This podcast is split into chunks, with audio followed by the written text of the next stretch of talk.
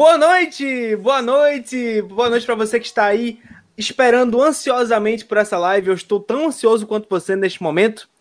Para quem não estava esperando que eu estivesse aqui metendo a minha cara e colocando tanto na thumb quanto no título que eu devo desculpas ao John e que eu quebrei a cara, temos Kang no final de Loki. Não é exatamente o Kang, a gente vai explicar isso daqui a pouco, mas quebrei a cara quebrei a cara, apostei no seguro com relação a tudo que a gente vinha vendo nas lives do Disney Plus até então, na, nas séries do Disney Plus até então. Quebrei a cara e trouxe os meus amigos de volta para a gente falar tanto desse episódio 6 quanto de todo o parecer da série que ela entregou para a gente aqui. Loki foi uma série, na minha opinião, sensacional, a melhor série do, do, do Disney Plus pro MCU até agora, na minha opinião e eu estou ansiosíssimo para realmente compartilhar as opiniões da galera e as minhas também com vocês. Hoje comigo teremos o senhor Tavão. Olá, olá, olá, gente. Sou o Tavão, Lucino Tavão. E vamos comentar sobre esse episódio que eu adorei. Simplesmente adorei. Tô com o Tavão. Tô com o Tavão. Também conosco, Roberto Honorato, do primeiro Contato Sci-Fi que estava sem som. Agora estou normalmente aqui. Gente, eu vim correndo, eu tava pegando a comida ali para que eu senão passo fome nessa live. Oi, gente, boa noite. Mas também teremos o meu querido amigo do coração, Rick the Third. boa noite, gente. Mais uma vez aqui, né, para season finale. sou, uma, sou, como vocês podem ver, a variante mais estilosa, talvez. Concordo. e é isso, vamos tacar o terror e hoje eu quero fazer Nerd chorar, porque essa série é maravilhosa e merece toda a atenção do mundo, é nóis. É isso aí, para brilhantar também essa live, meu querido John. Boa noite, eu queria falar que a, a, a fórmula nunca falha. Quando a Marvel, o MCU, tem um personagem muito esquisito e pesado e difícil de lidar, a resposta sempre é dá uma personalidade sarcástica engra engraçadinha para ele.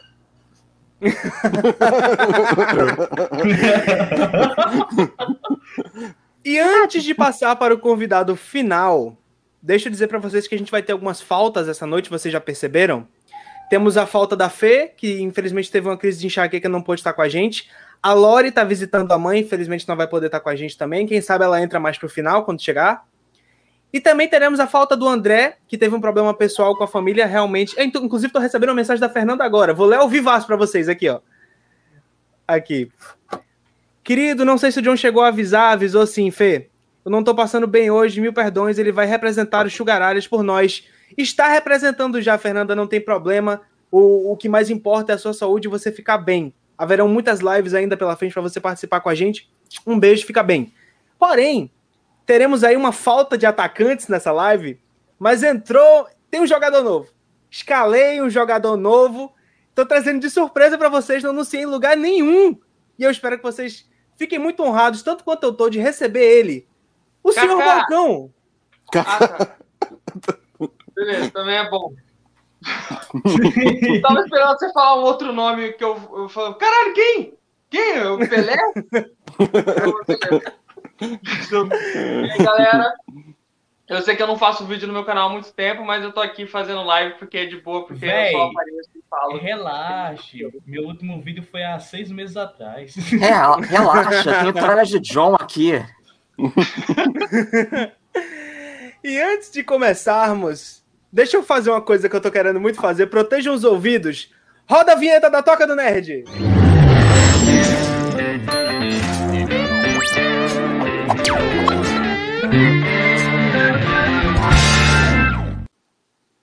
Boa noite, todos se vendo? Todos se ouvindo?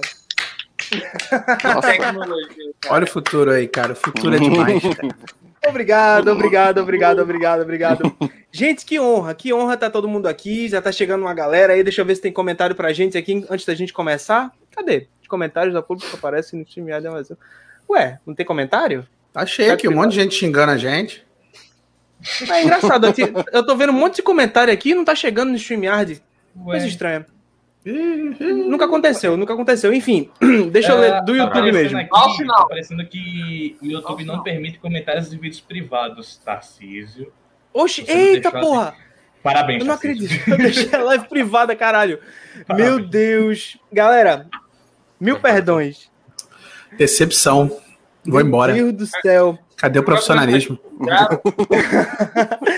Galera, enquanto eu vou, enquanto eu vou é, aqui melhorando aqui a, a- Engraçado, não tá privado não, mas eu vou dar um jeito aqui. É, vou deixar aí vocês com os convidados com a primeira palavra de cada um deles para que eles possam guiar vocês ao projeto de cada um, principalmente o senhor Balcão, o Gustavo que nunca veio aqui e que tem muito a falar para vocês. Para vocês que não conhecem o Balcão Pop, pelo amor de Deus, passem lá. Enquanto eu vou tentar resolver os problemas aqui, John pode começar aí com a sua primeira com seu primeiro parecer, chama a galera pro trás do John, se apresenta para quem não te conhece, que eu acho impossível, mas manda ver. Eu não sei, eu acho que é, eu, eu acho bastante possível alguém não me conhecer. Inclusive, eu acho que é a- a- eu apostaria em alguém não me conhecer do que me conhecer, mas Eu acabei É, de conhecer, eu- gostei bastante. Obrigado, recomendo. É, eu faço meu vídeo no, meus videozinhos no canal Tralhas do John, Tralhas do John, J-O-N. E eu, eu falo merda no Twitter, no arroba Tralhas do John. E semana que vem eu começo meu canal na Twitch, com meu amigo Torrão, que é o. Vai ser o, o nome do canal é, Tor, é John Torrão. Vai mudar pra alguma outra coisa, mas começa quinta-feira a gente vai jogar o Date em cima do Faustão. É isso. Resolvido? Você já terminou de falar? É, eu, eu, eu, eu, eu, eu prefiro ser direto ao ponto e parar de falar de mim mesmo, porque eu fico desconfortável. Ah, não faça isso, cara. Você... Sei como é que é. Cara, sinceramente, assim, eu, Eu vivo entendo. falando isso, mas eu, deixa, eu- deixa eu te falar mais uma vez. Se não fosse por você e por ter conhecido seu canal, eu não faria vídeos, eu não faria mais. Eu faço há 10 anos, mas eu perdi totalmente o tesão em algum momento, mas eu não faria mais. Você que me fez querer voltar, você e a Fernanda. O Rick provavelmente tem muita inspiração em você. O Tavão já me falou algumas vezes que você é uma das grandes inspirações dele também. O Balcão também deve ser a mesma coisa. Então, cara, É, se você eu, tá no meio das suas crias aqui, se sinta à vontade pra isso. eu sinto muito. Eu tô, eu tô tipo, what have I done? Quantas vidas eu destruí? Agora podemos ler comentários, gente. Quantas variantes ele criou? Deixa eu dar uma boa noite aqui pro pessoal. Boa noite, Ana. Obrigado por já estar aí no aguardo antes da live começar. Boa noite, Matheus Souza. Boa noite, Vivi Martins. Inclusive, homenagem pro Vivi aqui mais tarde. Ele foi um dos caras que mais acertou em teorias. Boa noite, José Ricardo. Ele mandou um e aí, Tavão? E aí? Boa noite, Estaca Zero. Boa noite, Tarcísio e demais pessoas bonitas nessa live. Boa noite, Aline. Que bom que você tá aí. Que bom que você não perdeu a live. Ela tava preocupada de ter perdido a live ontem. Hum. Boa noite, Lobo Atlântico. Boa noite, adorei a série. Estou empolgado pra live. Mais uma vez, Ana, hoje é dia de enaltecer o Loki. Kaique Celestino começou a live só tem gente bonita. É, é- é isso aí. É isso Yeah. aí. Tava vendo a review do Tavão de Viúva Negra há pouco. Inclusive, concordo com muita coisa que ele disse. Eu também. Opa, Mais comentários, Tarcísio, bota o fundo verde. Tá bom, Alexa, todas as luzes em verde. Tem que atender o pedido das pessoas. Mas aí, vamos, vamos deixar os comentários acumularem um pouquinho. Rick, comece aí, fale do seu canal e já começa aí emendando o que, que você achou desse último episódio de Loki. E aí eu vou voltar pro John quando a gente fizer o ciclo. Bom, galera, e aí? Rick do canal Rick Detalhe se apresentando mais uma vez. Eu tenho um canal e finalmente essa semana saiu o vídeo. Palmas para mim. Brincadeira, essa parte, mas é isso. O, o episódio eu acho que foi um dos melhores, na minha opinião, porque eu realmente não esperava que fosse um episódio muito focado em diálogo e ainda assim conseguisse ser interessante sem ser maçante. Eu acho que o MCU ele consegue acertar em cheio quando quer meio que tentar fazer algo mais parado, sabe? Desde Ultimato, que em Ultimato eu ainda tem um probleminha de eu achar um pouquinho até acelerado, quando eles passam da parte mais calma, mas nesse episódio eu não sei porque eu senti que eles estavam no controle total, sabe? Para dar um gancho para a segunda temporada e o resto eu deixo com vocês. Maravilha, eu concordo. Eu gostei muito desse episódio, muito, muito mesmo. Gustavo, você que é a Oi. primeira vez que tá aqui, que tá me dando essa honra gigante de estar com outro ídolo nessa live, porque você, cara, você, você é, você é mais novo que eu e você consegue simplesmente me, me conquistar uma admiração tão grande pelo que você faz. Você tem, você tem uma coisa tão linda naquele teu canal, cara. Você me fez gostar de tanta coisa de uma forma diferenciada. Aquele teu vídeo do Belchior, putz, devo tanto aquele vídeo. Fala pra gente, Pô, provavelmente muita gente vai. Ah, que isso. Você merece tudo que é elogio. Mas, ó, muita gente talvez chegue aqui procurando uma opinião sua sobre Loki, porque você e o John também não se posicionaram, nem fizeram vídeos ou conteúdo sobre Loki que não fosse no Twitter. Então fala aí pra galera uma percepção geral sua da série e também do, do sexto episódio desse final e tal, mas pode usar o tempo que, que, que lhe couber. Fala pra galera o que, que você achou de Loki no total. O silêncio do Sr. Balcão sobre Loki é ensurdecedor. Exatamente. Bom, cara, é, é foda que assim, quando é, começou essa onda de séries da Marvel, né? E tava saindo o trailer de WandaVision. Eu amei o trailer de WandaVision. E eu lembro de pensar assim: caraca, faz, faz tanto tempo que eu não sinto tanto, tanta vontade de ver o bagulho da Marvel, tanta curiosidade para assistir. Aí, começou a série, eu tava adorando os primeiros episódios. Eu falei, porra, já tô pensando aqui um vídeo um ensaio sobre WandaVision. Vai ser, eu tenho que lançar no dia que acabar o episódio, porque senão vai ser já 300 vídeos, então vou ter que ser rápido. Só que acabou a série, eu fiquei tão desapontado da metade para frente, que eu falei assim: não, deixa quieto. Quando chegar no Falcão e Soldado Invernal, eu faço um vídeo meio que fazendo uma batalha entre os dois. Aí chegou o Falcão e Soldado Invernal, foi o contrário de WandaVision. Começou, eu não gostei muito, foi ficando melhor com o tempo, só que não a ponto de eu falar, ah, quer saber, eu, quando chegar no Loki eu vejo o que eu faço. E assim foi. E aqui chegou o Loki, cara, pela primeira vez eu me senti satisfeito do começo ao fim. É, eu não sou um grande conhecedor de Doctor Who, mas meu amigo falou que essa é a melhor temporada de Doctor Who em muito tempo. cara, eu, eu, concordo.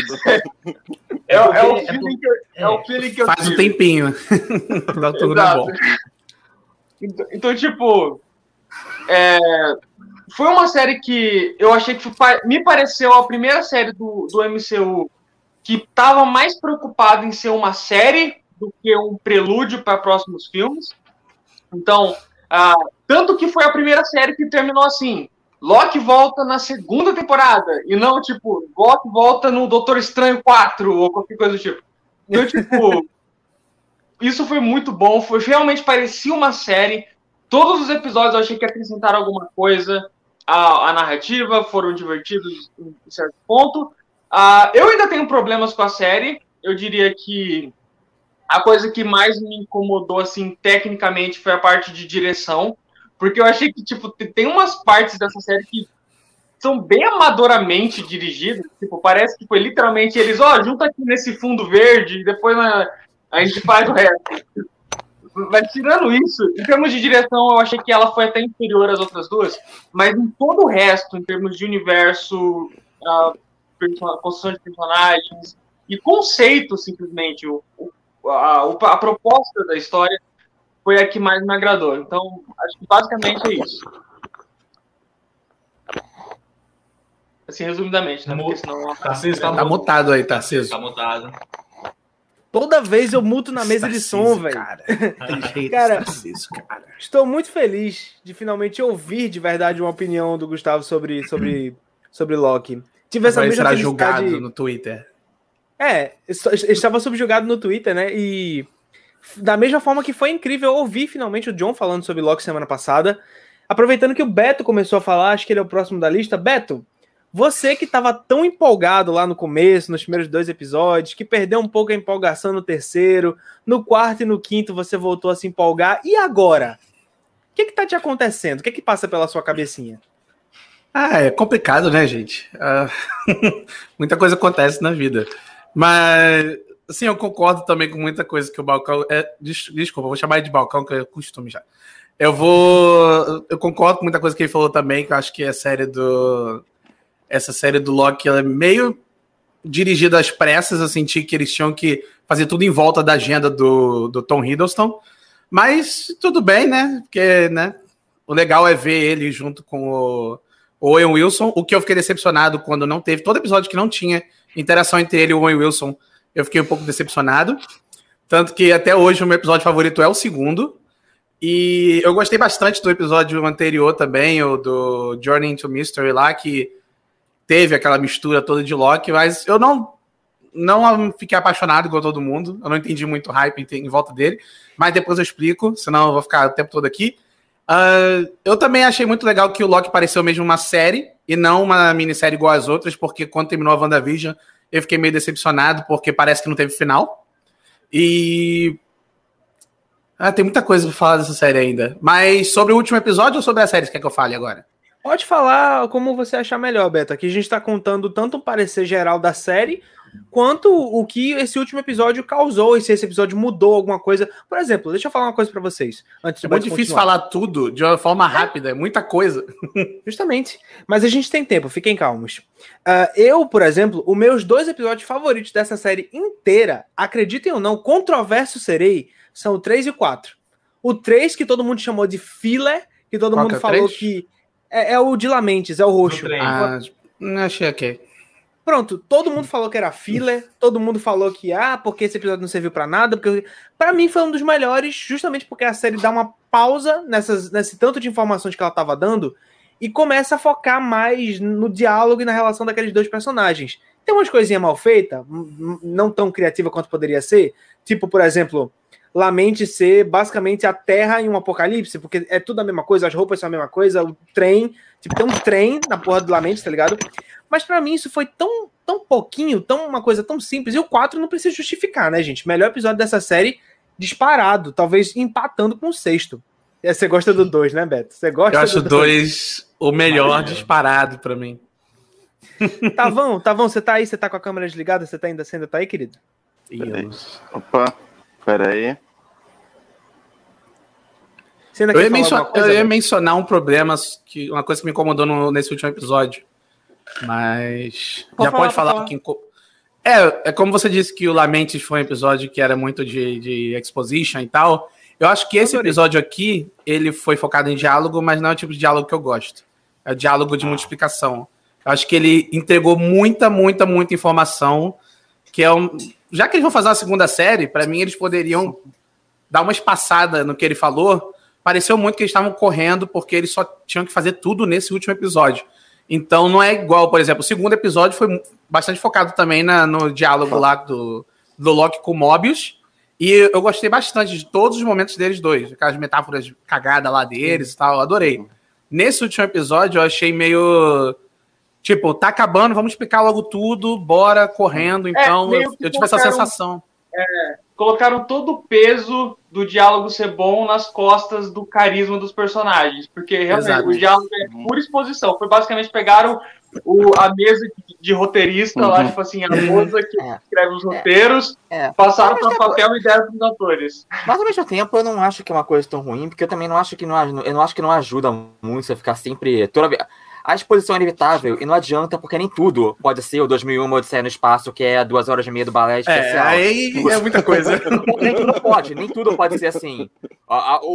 no fundo, no fundo, no fundo, ainda é uma série do gibizinho que vai se conectar com as coisas do MCU. O Jonathan Majors tem que explicar alguma merda, sabe? A única coisa que eu tava pensando mais era no sentido de que, caralho, o MCU realmente vai fazer todas as histórias do Quarteto Fantástico sem Quarteto Fantástico. ah, eu, eu, fico tão triste com isso. Aí, porque isso aí foi basicamente o. É, é a fase do Jonathan Hickman, né? É o. É o, uhum. o, o conselho de o conselho e a guerra de Reed Richards, só que com o a fazendinha do Reed Richards lá. Que, que inclusive, uhum. inclusive, quando tava vendo, inclusive escrita por, por pessoas que escreveram Rick Morty, desde que Rick Morty fez o conselho de Rick, tava tipo, Ô, Rick Morty, tô de olho que vocês leram com a Fantástico, né? tô de olho. Inclusive, né? Deixa eu falar para vocês, eu amei esse sujeito. Eu amei essa mistura de mortos, é, aquele que, que permanece, como eles chamam na série, e. É. Nathaniel Richards, velho. Eu achei. A não, galera falando, é, porque é, ele tá esse, muito Ultron, não sei o quê. É, eu achei esse, massa. Esse não é, esse Ultron. Ele não, é bem o, ele não é bem o Nathaniel, eu acho, porque ele fala que teve um cientista, né? Ele não fala que é ele. Mas não confirma qual. É, eu imaginei que fosse assim, sabe? Mas o que, eu, o que eu achei interessante é que eu sou uma pessoa TDAH, hiperativa e faladora e tagarela. Então, quando eu vejo um personagem assim, eu me identifico no mesmo momento. Aquela pessoa que sobe em cima da mesa para falar. É, eu, eu bati o olho nesse sujeito, eu falei, eu, é, foi tipo o John vendo Guerra Civil quando o Homem-Aranha entrou. Caralho, eu amei ele, tá ligado? Foi tipo isso, depois, juro a vocês. Depois foi ladeira abaixo. Não, não, não, tive, esse- não tive esse momento. Não tive esse momento ainda. Pode ser que tenha nos filmes solo, digamos assim. Mas amei, amei o que, O o que a série fez com, com É esse personagem. que o pior A melhor é que parte do eu- episódio pra mim foi ele. O pior é que eu já, já sabia, tipo, faz tempo, do Jonathan Majors como ator, porque eu assisti Lovecraft Country. Ele não saía, tipo, da zona de conforto, porque ele era o protagonista bonzinho. E ver ele É. nesse papel, tipo, sendo um personagem irônico, quase sendo que o vilão, sabe, do episódio, me pegou de surpresa, sabe? Porque ele realmente conseguiu segurar. Tem pergunta aqui pra gente, pro John, na realidade. John tem TikTok? Eu acho que não, né, John? Acho Eu, que eu não. tô muito velho. pra- Eu, eu me sinto muito, muito velho pra ter TikTok. Eu me sentiria muito, eu me sentiria muito inapropriado. Eu me sentiria, sabe, tipo, eu me sentiria tipo o, o velho estranho é, ligeiramente pervertido no meio do parquinho das crianças. Tipo, eu- isso é errado, eu não, não, devo, eu não devo estar aqui. Interrompi o Eu pensei raciocínio da galera pra perguntar Eu se o tem abrir um TikTok. Pra mim falar de receitas fáceis, porque eu não sei cozinhar. Então, por exemplo, me ensina na sopinha de bolacha. Uma caneca bonita. Isso virar um dia. Esse já é velho, né? Esse cara já foi famoso aquele. Uma caneca bonita, um pão, meio quilo de maionese. Você faz uma pizza, tá ligado? Eu não tô entendendo nada do que vocês estão falando. Eu tô, tô, tô velho, eu não sei. Peguei Eu não ser- Eu tô devo igual. ser Não há idade para a sopinha de bolacha. Os jovens vão ver e vão falar: eu quero isso, eu quero leite com café e bolacha maisena molhada no leite. É isso que eu quero. Agora o próximo passo é miojão. É, a Aline tá endoidando aqui nos comentários perguntando de onde conhece o John. Gente, como se alguém não conheceu o John, pode ser pelo YouTube, pelo Twitter. Ele tem um canal de ser que receitas, não é? É, Pô, é, é, ensino- Ele tem um OnlyFans. O OnlyFans Isso. dele é mais. Inclusive, eu assino o OnlyFans do John. Ele nem sabe, mas eu assino. Um dia vai- vou ganhar muito dinheiro com isso. O famoso canal lá, né? Panelas do John. Nossa. Panelas do John, exatamente. Nossa. Tem a panela, a panela eu, eu, eu fico sem roupa e eu cubro a canela de forma sensual no OnlyFans. Ai, gente, eu tô vendo que essa live vai ser descontração pura. A minha, a minha, a minha coisa aqui vai ser pra, pra conseguir manter a coerência, mas eu quero que vocês se sintam mais livres possível. Podem brincar, podem. Inclusive, eu ainda não ouvi do Tavão. Tavão, que, que você Oi. achou desse sexto episódio? Você falou lá no começo da live que foi o seu Ah. favorito. Estou louco pra ouvir. Eu vou até te isolar aqui. Eu sinto que eu não deixo você falar muito, você Opa. fica mais caladinho. Dê aí pra galera suas, suas é, percepções sobre esse episódio 6 e sobre a série, no geral. É, Ah, no geral, eu, eu vou falar primeiro da série. No geral, eu gostei muito da série, assim. Em, tem algumas opiniões parecidas com o do Balcão e tal, porque, por conta que ela se estabelece, né, como uma série. Ela, por mais que tudo que ela faça vai coincidir no MCU, é, eu não, não, não tem alguma subtrama, alguma coisa atrapalhando ali a história, só para fanservice e tal. Tirando Não tem Locks, muita né? subtrama, né? É, é, tipo, tem o. é, comparando assim, sei lá, com Falcão e tal, que tem todo aquele arco, do- aquela parte do Zembra, Sharon Carter que incomoda. E aqui eu não vejo isso, eu acho que ela é bem linear. Ela. Eu acho o ritmo dela bem interessante, ela coloca umas coisas bem legais a cada episódio. Eu, go eu, eu gosto do 3, assim, eu acho que ele é bacana, assim, porque eu acho que falta respiro nessas séries. Só que eu acho o 5 melhor executado como isso, porque você explora todo o absurdo que pode ser o Loki com todos aqueles personagens no vazio. E no, nesse final, eu acho que tem que. Eles deixaram muitas pontas soltas, algumas podiam ter falado. Tipo assim, eu acho ok o, o final do jeito que termina. Eu gosto de terminar é, Planeta dos Macacos do MCU. Amei. Isso. O Loki fica tipo, You Maniacs! Só que no caso foi ele que fez, tipo, é tipo, I'm a Maniac! Mano, desculpa, mas É. tipo assim, quando eu, eu vi a notícia de que ah, eles se inspiraram em Planeta dos Macacos, eu pensei assim, mano, foi no Tim Burton, né, seus filhos da puta. Aquele, aquela estátua com a cara do maluco. A versão Não! ruim. Abraham Lincoln. Você tem oito filmes bons de Planeta dos Macacos, vocês vão inspirar no Tim Burton. É, mas é, é, é uma, uma mistura do primeiro também, mas realmente lembra o Ma- o Abraham Lincoln macaco também. É, é- Sim, é é demais, Só, só ontem Rod Serling. Não. Falando, falando em referências, falando em referências da, de outras mídias e de outros livros, digamos assim, a galera perguntou aqui, por exemplo, o Carlos Henrique Souza chegou e falou: Gente, só eu achei que esse episódio tem uma metáfora gigante para Gênesis, tanto que o Immortus fica com uma maçã o tempo todo. Então, eu identifiquei e eu vi que quem falou sobre isso foi o Nerd All Stars, que aí, tipo, o- é o. É o, o Loki e a Sylvie lá conversando com, com o Kang. Vamos chamar ele de Kang, pra não ter que chamar um monte de nome ao mesmo Claro. tempo? É, ok. Então, É. é, é. E ele com a maçãzinha dele lá na mão. Então, pra mim, tipo, aquilo é, é o diabo, não é nem o Deus, é o diabo conversando com Adão e Eva. E, e, é, assim, a minha É. referência mais forte com relação a isso é que o Kang, esse Kang, né? Ele é um personagem tão esprivitado, tão é, hiperativo, que pra mim, eu olhei pra ele e falei: capeta, é, demônio, eu- Mephisto. eu- eu- vi de outra forma. É que eu vi nessa, nessa parte bíblica. Você- eu vi uma vocês coisa já muito assistiram? de. Vocês já assistiram O Homem que Desafiou o Diabo? Já. É o, é o Sim, sim. É o Kang, pô. É o Kang. É muito bom, velho. É muito bom. Só Rick vai me entender, né? Isso é uma pena. Mas é, tá, você tava falando, te interrompi, pode É. continuar. É, não sei porque na minha cabeça eu associei uma coisa meio é, ficção e o criador, assim, tipo, o artista, o escritor, assim. Na minha cabeça eu associei com isso. Como se eles fossem Mas personagens de ficção. Mas, o, mas, mas o roteirista nada mais é do que Deus. É, Com certeza. É o Graham Morrison. Vocês viram que tem um. Eu pensei nisso. Vocês viram eu, que falei- tem um Mickey? é, eu achei que é o seguinte, eu achei que faltou é, aparecer o Kevin Feige lá no lugar eu, do. eu, queria, que- eu queria que fosse Kevin Feige. Mano, eu tava Era esperando uma chance de fazer uma piada assim. isso. Eu juro que eu Tem tava mais esperando isso. Não, Eles não, ironicamente, não vão ter mais essa chance. eu tava esperando. Fala, Gustavo. No fala, mínimo uma referência, tá ligado? Ele usa um boné. É. É, Se chamar de Kevin. Eu já achei que eles perderam a oportunidade. Foi um pouquinho. Eu já achava que o Ultimato, há muito tempo, tinha que acabar com todo mundo encontrando o Stan Lee. Mas já não rolou, o Stan Lee já morreu. Então, agora era a hora de colocar o Kevin Feige. É. Eu ach- ainda acharia mais coerente se o Stanley tivesse vivo colocar ele lá. Pra ser a- o cameo final dele, pra ser o cameo supremo dele, tá ligado? Olha, não Com mostrou, não- olha, não mostrou como o Kang tipo recebe os roteiros, né? Que ele sabia de É. tudo. É verdade. É só que vou botar mais uma participações,inha pô. Ele tá lá escrevendo na base do ódio. Olha, Tem uma outra variante dele lá em cima escrevendo assim.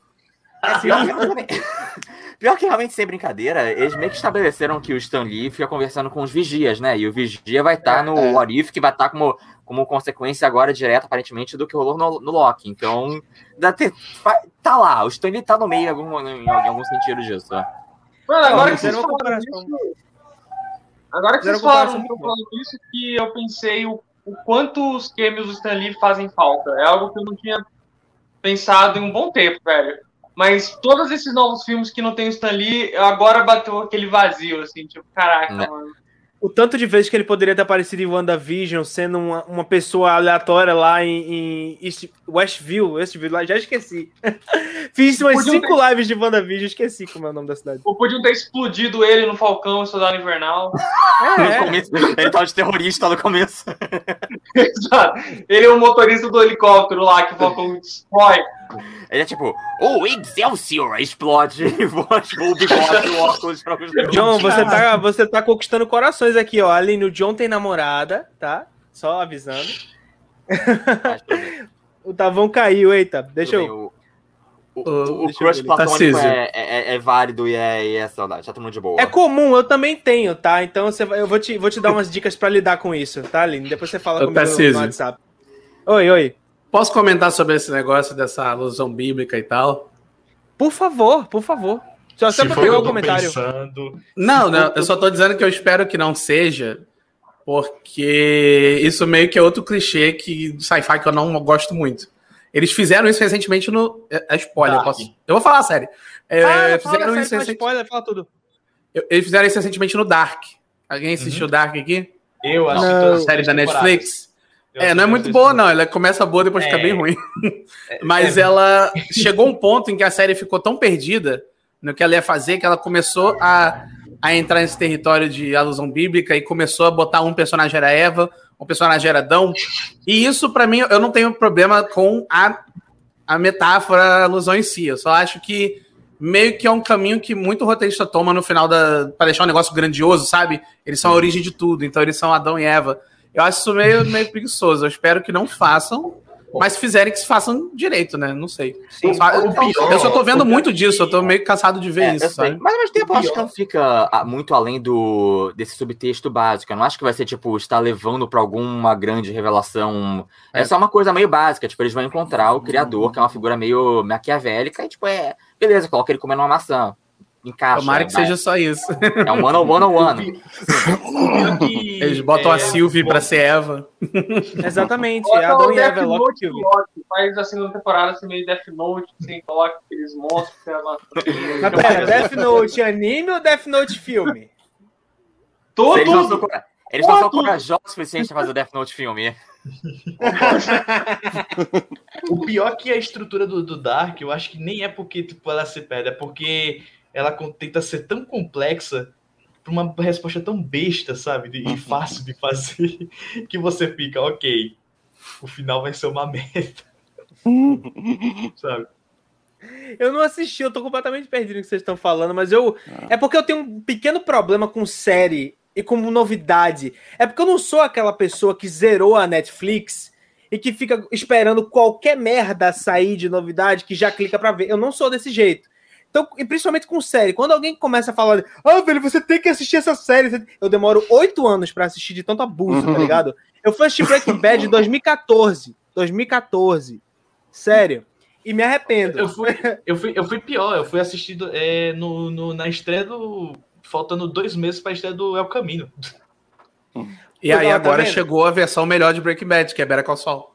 Eu discordo. Concordo, discordo. Ei. concordo, concordo. Better Call Saul é perfeito, cara. Sério, desculpa, é muito é perfeito. Eu não Eu adoro Breaking Bad, perfeição, vai mas ser melhor. olha... Ah, gosto, É gosto, é. Eu, eu prefiro cara, Better é Call Saul. É que Better Call Saul aprendeu com os erros de Breaking Bad também. Exatamente. Tem isso. E tem eu? isso, né? Que erro, velho! Bom, né? Nem o erro é perfeita. O único erro de, de Breaking Bad é não ser melhor Acabar. que Sopranos e The Wire. É, Agora, qual é melhor, Sopranos ou The Wire? The Wire. Pra Eu mim. Eu Mas eu também ideia gosto de The do Wire. que vocês estão falando. Mas, São séries a- excelentes. É uma porcaria. Mas a primeira parte da sexta temporada de Sopranos é, eu acho muito fraca. Tirando isso, eu acho perfeito. The Wire eu acho perfeito em tudo. tudo. Gente, aproveitando é que a gente tá falando de séries, aproveitando que a gente tá falando de séries que a gente gosta muito, eu vi um tweet do Tavão essa semana que eu fiquei curioso. Que é um tweet em que ele fala? Loki virou uma das minhas séries favoritas, tá ligado? Eu pensei, poxa, Ah, alguém conseguiu. A, a série conseguiu tocar alguém Eu- que eu- tem uma eu- bagagem gigante de séries. Eu, eu, eu- eu vou explicar isso aí. Eu, eu, eu, eu tenho um negócio que eu, que eu falo que eu tenho. Peraí, eu tava bêbado esse dia, pera um pouco. Não, eu tenho um negócio que eu falo que eu- Calma lá, calma lá. por ela, mesmo. Eu falo que eu tenho as séries favoritas do meu coração. Ali, que é a série ali que eu vou acompanhando sempre ali. Que, que atualmente, né, deve ser, deve ser Mandalorian, Better Call Saul e o. E talvez o Loki, dependendo de como for aí a sua segunda temporada. Que são as séries que, não importa o contexto, eu vou acompanhando elas. Só, só que é meio perigoso isso, porque no passado eu tinha um Game of Thrones nessa lista. É verdade. Essa eu não gosto nem da, de- desde a primeira. Opa, opa Eita, então. Eu abandonei Eu Game of adoro- Thrones na quinta. Na quinta Eu eu, via por temporada. obrigação. Eu vi Eu- todas de Game of Thrones, mas assim, pra mim, a quarta, que muita gente dar elogia, a, a. Como é o nome? A, a, a quarta que todo mundo elogia, pra mim, foi super morosa. Eu não lembro nem do, do enredo, juro a Pra mim foi a melhor, Não. a quarta. Não, Pra pra, mim mim, também. A É minha, continua na cabeça do Pedro Pascal, é só isso que importa. a minha experiência com, com a primeira temporada foi tipo todo mundo falando: Nossa, tu tem que assistir, não sei o quê. E quando eu assisti, eu ficava. "Ah, mas- Mano, eu ia falar que Loki deve ter sido muito bom mesmo, porque a gente tava falando de Breaking Bad, Sopranos e The Wire. É? Séries melhores. Só que agora a gente já falou de Game of Thrones, então foi pro caralho já. Então, Falcão, você não gosta nada de Game of Thrones ou você é muito Não, cara, eu, eu adoro. Eu, eu curto. Assim, eu acho que até a, a terceira e quarta temporada é uma ótima série, ponto. A quinta e a sexta eu acho um ótimo blockbuster em forma de série. Eu acho um ótimo pipocão, divertido. A sétima eu achei tão cool que eu nunca Uma assisti a merda. oitava. A sé... Eu Eu lembro do assisti a ponto oitava, que eu a tenho esse sétima. trauma. Eu tenho Cara, que lidar com esse trauma no psiquiatra até hoje. É, a- é o trauma da oitava temporada. Eu só Meu terminei Deus. o Game of Thrones porque tinha uns amigos que vinham pra cá e a gente assistia. E eu mais esperava pra gente ficar zoando do que ver a série em si, sabe? Então, Eu tava- eu, eu, desde a quinta temporada, eu via Game of Thrones meio que. Ironicamente. Eu, Deixa É, eu meio, falar meio pra vocês. zoando, né? eu Deixa eu falar pra vocês, eu ganhei uma aposta. Eu me lembro do último episódio da sétima temporada. Eu tava lá na casa de um amigo meu, morava num prédio aqui do lado. Eu troquei de rua praticamente, fui pra uma rua pra outra. Aí em 2017, acredito eu, que foi quando estreou a, a sétima temporada, lá estava eu na casa de um amigo meu, eu falei: hoje o John vai fazer amorzinho com a Daenerys. Aí ele não vai, eu falei, vai, ele não vai, eu falei, vai. Quer apostar? Eu falei, quero. Aposta quanto? Dois reais, eu ganhei. E aí você comprou uma Mentos inteira. A única coisa que eu ganhei foi a porcentagem que a Carol Conká saiu do, do BBB, mas a gente deixa isso pra outra conversa. Se você acertou a porcentagem, Acertei. caralho. Pô, agora foi tipo de The Wire, Sopranos, Breaking Bad, É. Game of Thrones, BBB. e agora daqui a pouco vai chegar no, no Arte Ataque. Ou seja, a gente muito subiu na muito qualidade. Começou em The Wire e foi pra BBB. Exatamente. Mano, mas fala só. Uma pequena coisa de fã. Quando ele falou. O- é, quando o Tarcísio aí falou que fez uma aposta de que o John, John ia fazer amorzinho com a Daenerys, eu demorei pra sacar que era Jon Snow. Aí eu pensei, caraca, ele é Ai, meu segundo eu achei que ele tá falando do John. ele fica fazendo aposta sobre a vida sexual do cara, mano. Não, imagina. Eu, eu não sei o que a gente pensa. Ou eu, ou eu conheço a Emilia Clarke pessoalmente, tenho um caso com ela, ou, ou pior, ou tenho aquele travesseiro de waifu de anime, que é a Daenerys. Realmente, Chega no, no outro dia, liga pro John. Ô, John, você fez amorzinho com a Daenerys, ô você. É. Ó, cara, vamos manter isso aqui. aí eu tava achando o quê? Filho da puta que você está espalhando pra todo mundo. Estaca zero, já estou transcendido. Já estou transcendido, vou transcender. Ah, o- o- Desculpa interromper, mas o Carlos aqui nos comentários, ele mencionou Doctor Who. E, assim, voltando pra Loki, em algum momento a gente tem que voltar. É, eu, eu gosto muito de Doctor Who. E teve gente que não gostou da comparação, mas sinceramente, alguém não achou que essa temporada de Loki foi meio que uma temporada de Doctor Who? Claro que Eu foi. achei muito Doctor Who. Sim, É, assim, foi- pelo que foi- falam, não assisti, mas eu, É, é, eu, aparentemente. eu achei. Nossa, eu senti que eu tava vendo Doctor Who na época do, do Matt Smith lá. Sim. É, Que era o foi- Doctor é. Who com efeitos especiais bons. E- e- isso- isso até- isso Que inclusive eu acho muito, muito underrated. Todo mundo fica tipo, ah, não, porque é a fase do David Tennant. Tipo, é, é tudo nostalgia, É. gente. O pessoal só, só, só não gosta do outro porque ele era jovem e tal. Eu não Eu sei, não porque, gosto- eu não sei porque que eu não gosto do Matt Smith. Eu, eu gosto da fase dele, Não, acho o problema é muito que muita gente, que as pessoas decidiram que o Steven Moffat é o demônio e mata criancinhas. Então a gente tem que odiar o cara tudo. Coitado. Mas vejam o Doctor Who, sério, vocês Doctor Who é muito bom. Muito bom. Vocês estão Essa- convencendo a galera nos comentários a querer ver Doctor Who, de tanto que a gente falou nessa Vejam. série. Até Ó, eu vou três, a ver. três coisas que, que essa série, que a série do Loki pegou muito emprestado. Eu não tô falando que copiou, não. Eu acho que inspirou a série. Sim. Doctor Who, Douglas Adams e Kurt Vonnegut. São as três coisas que Qual que é esse último? O Kurt, O Kurt é Vonnegut é um autor que autor meio do- que escreveu, escrevia também estilo Doug- Douglas Adams. Ele escrevia Ah, comédia sobre livre-arbítrio, Só que é viagem mais no pesado. tempo também. Mais pesado. É, ele não é tão divertido quanto Douglas Adams. Ah, sim. Galera, antes da gente passar para os quadros que eu estava planejando fazer nessa live, eu queria perguntar ao John Pode e o. Balcão, que, tavam, que não estavam tão presentes nas outras lives, espero que estejam presentes nas próximas de What If, e da Miss Marvel e Hawkeye e outros que virão pela frente. Convidados estão, que vocês moram no meu coração. Mas eu queria ouvir do, do John e do Balcão, principalmente porque essa é muita praia deles, fazer vídeos extremamente elaborados e bem escritos sobre aprofundamentos de subtextos e temas de cultura pop. Começar aí pelo Gustavo. Gustavo, que, que você identificou de subtexto em Loki? A gente falou aqui de livre-arbítrio, a gente falou de, de existência, né? De, de lutar pela própria existência, a gente falou de religião, mas como cada pessoa, cada cabeça é um mundo, você pode ter chegado com uma interpretação diferente que nenhum de nós aqui pensou, e você é esse tipo de pessoa, porque seu canal respira esse tipo de coisa, interpretações que ninguém faria exceto você. Por favor, fala um pouco pra gente o que foi que você entendeu do aprofundamento. Opa, tá bom? Saúde. Opa. que que, fala pra gente o que, que, você, o que, que você entendeu aí do subtexto de, dessa série maravilhosa. Cara, é tudo uma grande metáfora para lobisomem.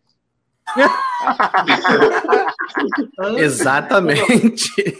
Não, não, não, não, pera. Até fico. É... Não, não, mas na moral, assim. Cara, é, é, complicado, porque assim, eu acho que um grande, uma coisa que me frustra muito na Marvel é que ela nunca deixa muito espaço para você criar teorias fora o que eles deixam bem claros. É, mesmo, sabe? Então não tem muito espaço para sutileza.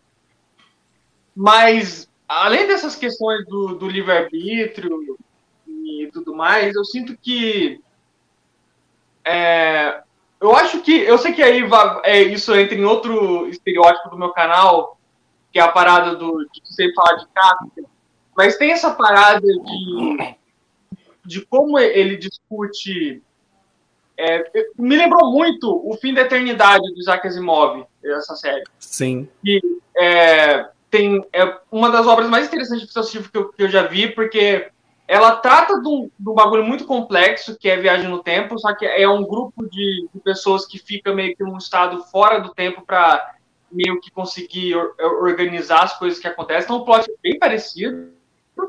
E tem o Isaac Asimov, como ele sempre criava conceitos extremamente complexos, para ele conseguir transmitir isso numa história que fosse acessível para todo mundo, ele normalmente colocava tudo isso passando por um funil que seria uma história mais simples, e no caso é um romance.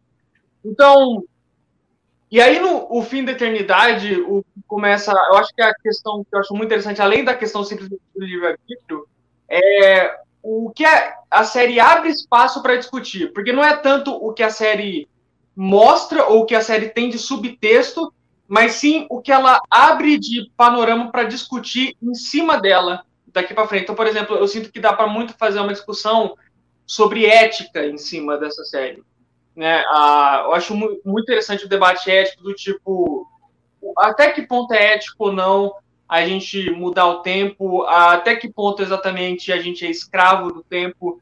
É possível a gente encontrar felicidade mesmo estando sob, sobre o comando de um roteiro? Ah, então, é, tem, tem um pouquinho aí também do que Schopen, Schopenhauer, no, livro Livre-Arbítrio, eu sinto que, tipo, dá muito para fazer uma relação. Eu sei que aí eu já tô pescando, tipo assim, um filósofo falando assim, então, Schopenhauer, não, cara, à vontade, à Mas... vontade. Se você manja dessas paradas. Eu não manjo. Se eu manjasse, eu falava. Não, é, no, no livre-arbítrio do, do, Schopenhauer, eles criam essa parada que é o seguinte: livre-arbítrio não existe, ponto. Porque a, que a, porque ele cria lá lógica, tipo assim, a partir do momento que você fez a parada, você fez, e isso é uma série de coisas que vão sendo feitas, e é, livre-arbítrio é uma ilusão, só que aí, ele, a partir do momento que ele fala que livre-arbítrio é uma ilusão, como que é possível você ser feliz ou você ser livre dentro da ilusão? E é algo que eu queria que tivesse ainda mais explorado, tipo assim, eles discutir mais, talvez no episódio 5, que é quando eles ficam lá, assim, tem muito o que fazer esperando o monstro aparecer para eles atacarem, eles podiam ter um pouco mais além nisso, do tipo assim, ok, vamos supor que a gente realmente não tem controle de nada das nossas ações. Mesmo assim, o amor que a gente tem um pelo outro é, é um pelo outro é válido, é, a gente consegue ser feliz apesar disso. Uh, enfim, eu acho que é, essas são algumas coisas que eu tive. Eu ainda não tive tempo de colocar minha é, as minhas opiniões filosóficas a respeito de Locke em ordem, mas é mais cara, ou menos. Você já foi muito bem, caraca. Você já foi muito bem aí, cara. Você deu uma, uma, uma, uma subida no nível da discussão que foi até. Eu me perdi um pouquinho, tô tentando assimilar Foi uma ereção. Tudo. Foi? Foi total. John. John. Bem, como eu estou. Eu me senti agora ameaçado pela referência filosófica do, do Senhor Balcão, vou ter que, sei lá, eu tenho que, contra, eu tenho que ter o um contraponto, já que aquele Schopenhauer, aquele existencialista crente, eu tenho Maldito. que trazer eu tenho que trazer o contraponto que o Kang diria, que é, sei lá, citar, citar Sartre, falar que as pessoas têm, tipo, liberdade demais, você tem que lidar com o fato de que eles são livres, e o Kang, ao contrário, ele tem que tirar a liberdade das pessoas para criar essa única linha do tempo. Mas eu não quero falar sobre isso, eu quero falar sobre como, obviamente, tem uma. Tem uma, uma, uma narrativa é, é, LGBTQ é muito, muito, muito leve, porque a Disney tem um, tem um, tem um pau mole incrível e, e cagona de fazer rato coisas, mas... homofóbico! Rato homofóbico! É, é, é, então, mas, mas tem, tem no caso com a, com a Sylvie, nessa questão que ela fala do direito dela de existir, pelo fato dela ser uma versão é, mulher do Loki, que é o personagem estabelecido como homem. É, tem, tá lá, obviamente, o, o Rato fez questão de, questão de fazer isso da forma é, mais sutil e e, e mais heteronormativa possível, mas tá lá. Então é, uhum. é, é, é, uma coisa e. Tinha, uma, tinha, mais coisas relevantes de falar, mas agora esqueci de tudo, eu tava, zoando. É, isso que eu falei do, do Sartre é piada, mas, mas é sério mesmo. É um, é um contraponto filosófico que você pode fazer entre, entre o que o Kang propõe no final e o que a, a Sylvie ela quer. No sentido de que se vale, se vale a pena ter a liberdade ou não, e no sentido de que também o Kang, ele, no caso, a Miss Minutes oferece tudo que ela poderia ter. Ela pode ser, você quer o Loki que, que ganha no final, que tem um trono, que tem tudo mais, beleza, mas ainda assim seria um Loki que, teria, que estaria ganhando por causa de um roteiro, porque teria sido, escrito, teria sido escrito dessa forma. Então ainda seria uma ilusão.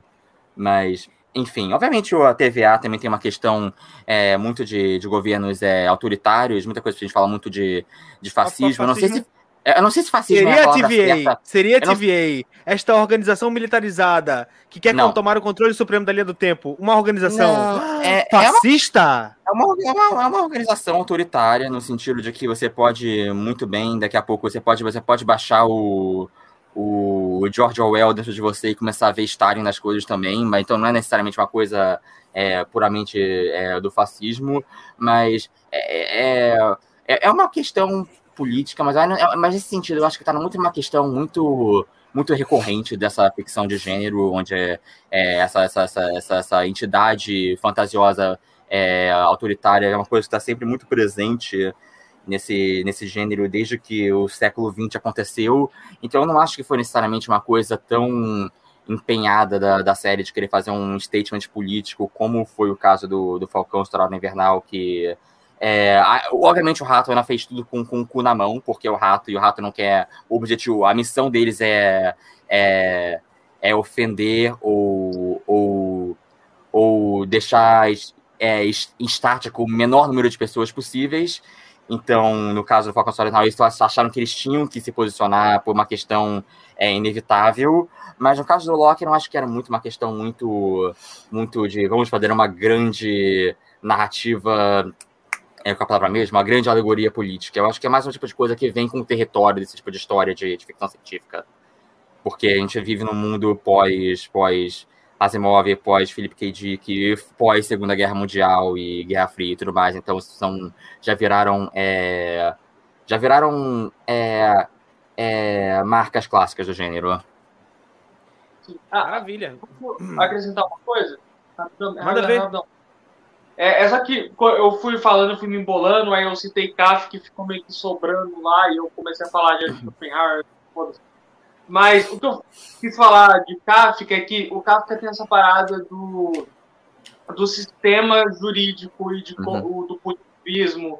Então, como, ah, por exemplo, em ah, aquela que o cara tá preso numa maca, colônia penal da colônia penal, tipo assim, eles punem os, os criminosos de um jeito absolutamente absurdo. Uhum. E no processo tem aquela parada de um personagem acordando um dia sendo julgado por algo que ele não sabe o que fez.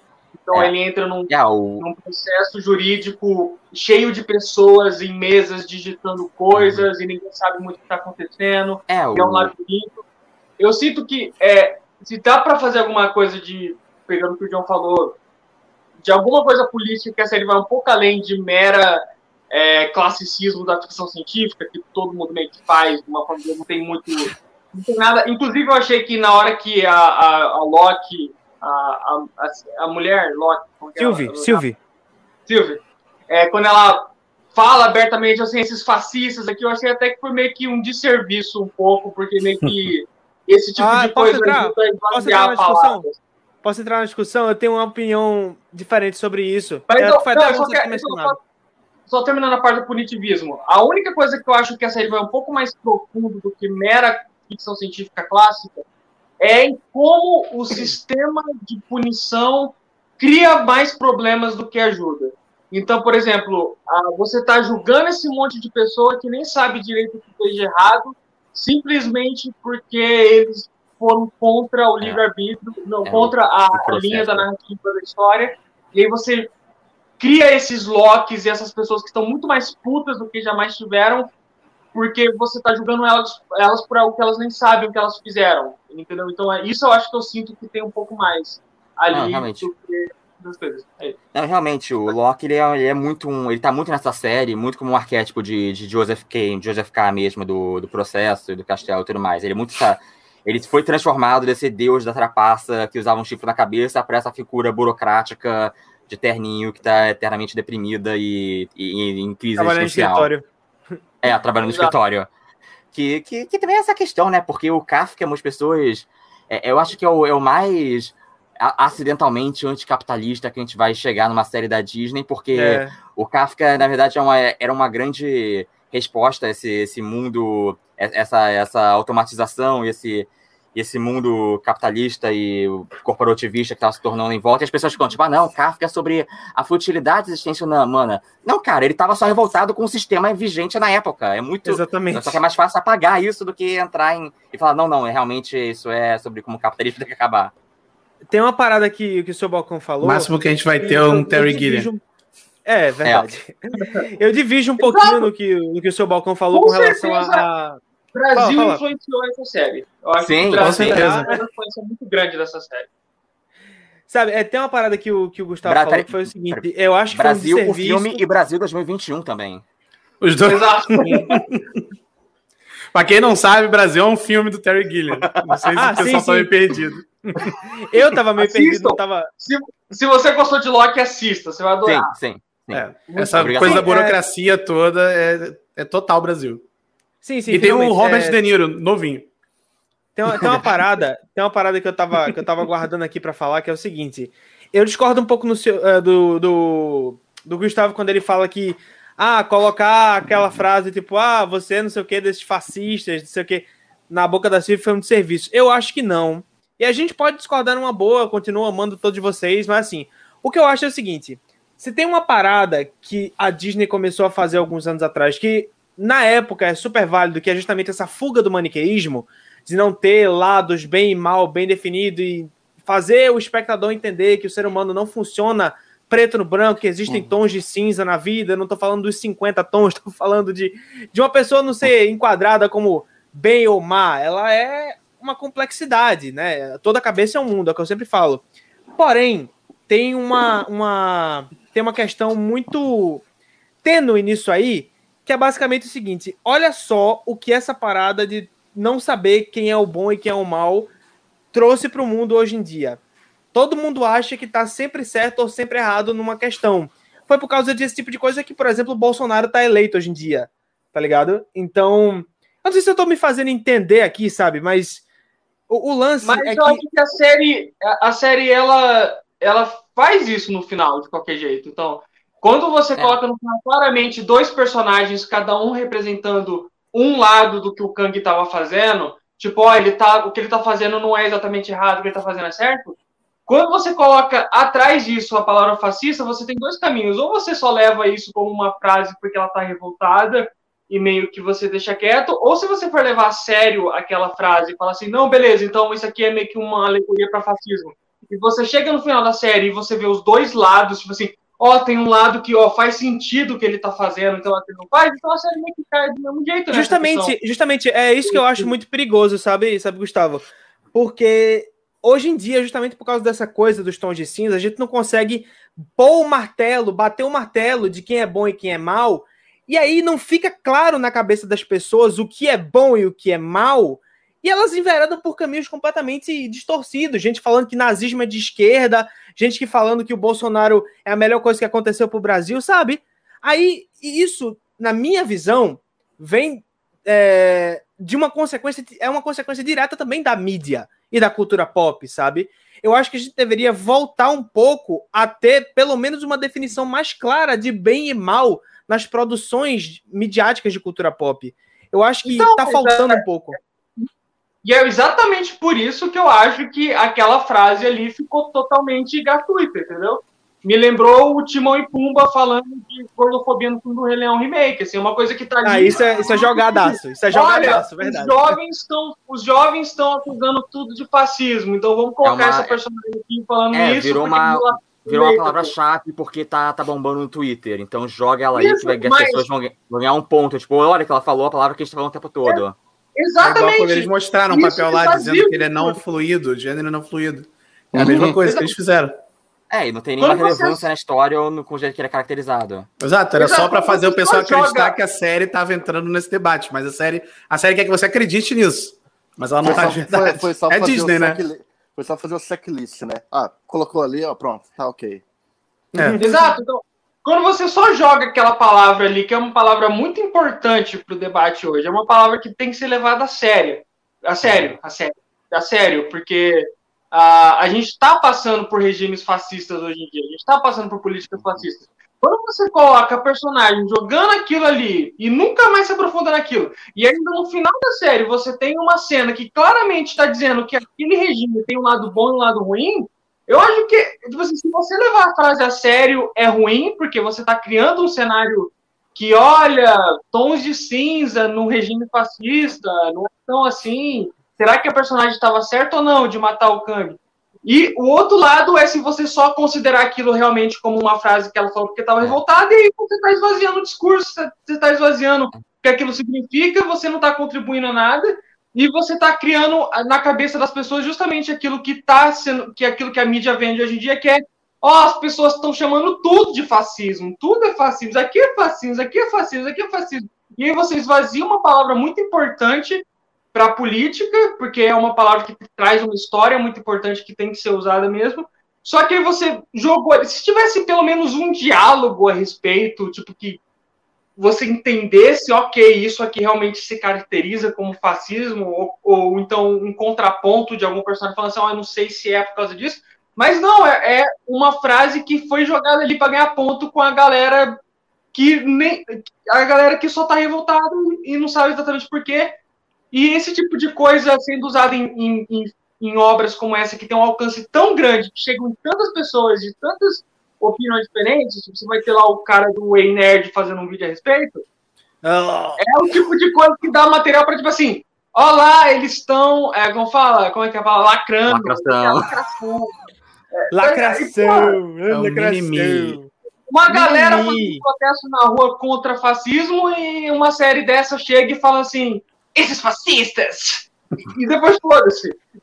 Rola, é, acaba. É, acho que entendi agora o que você falou, acaba dificultando mais ainda o diálogo, né? Tira o peso do, debate. Cria um diálogo, é, é. Eu acho que ah, uma, seria, seria, seria, uma frase que ninguém daria muita bola se ela tivesse a série tivesse sido feita 10 anos atrás, quando realmente não estava muito em vogue, e era uma, só uma expressão que você podia jogar, jogar, sabe, à toa, sabe? Ninguém pensa, ninguém vê o episódio do Seinfeld, do Supnazi, e pensa que aquilo é uma metáfora sobre nazismo Sério, é uma Exato. piada, mas, mas se a série tivesse, fosse feita em 2021, beleza, tem um outro peso.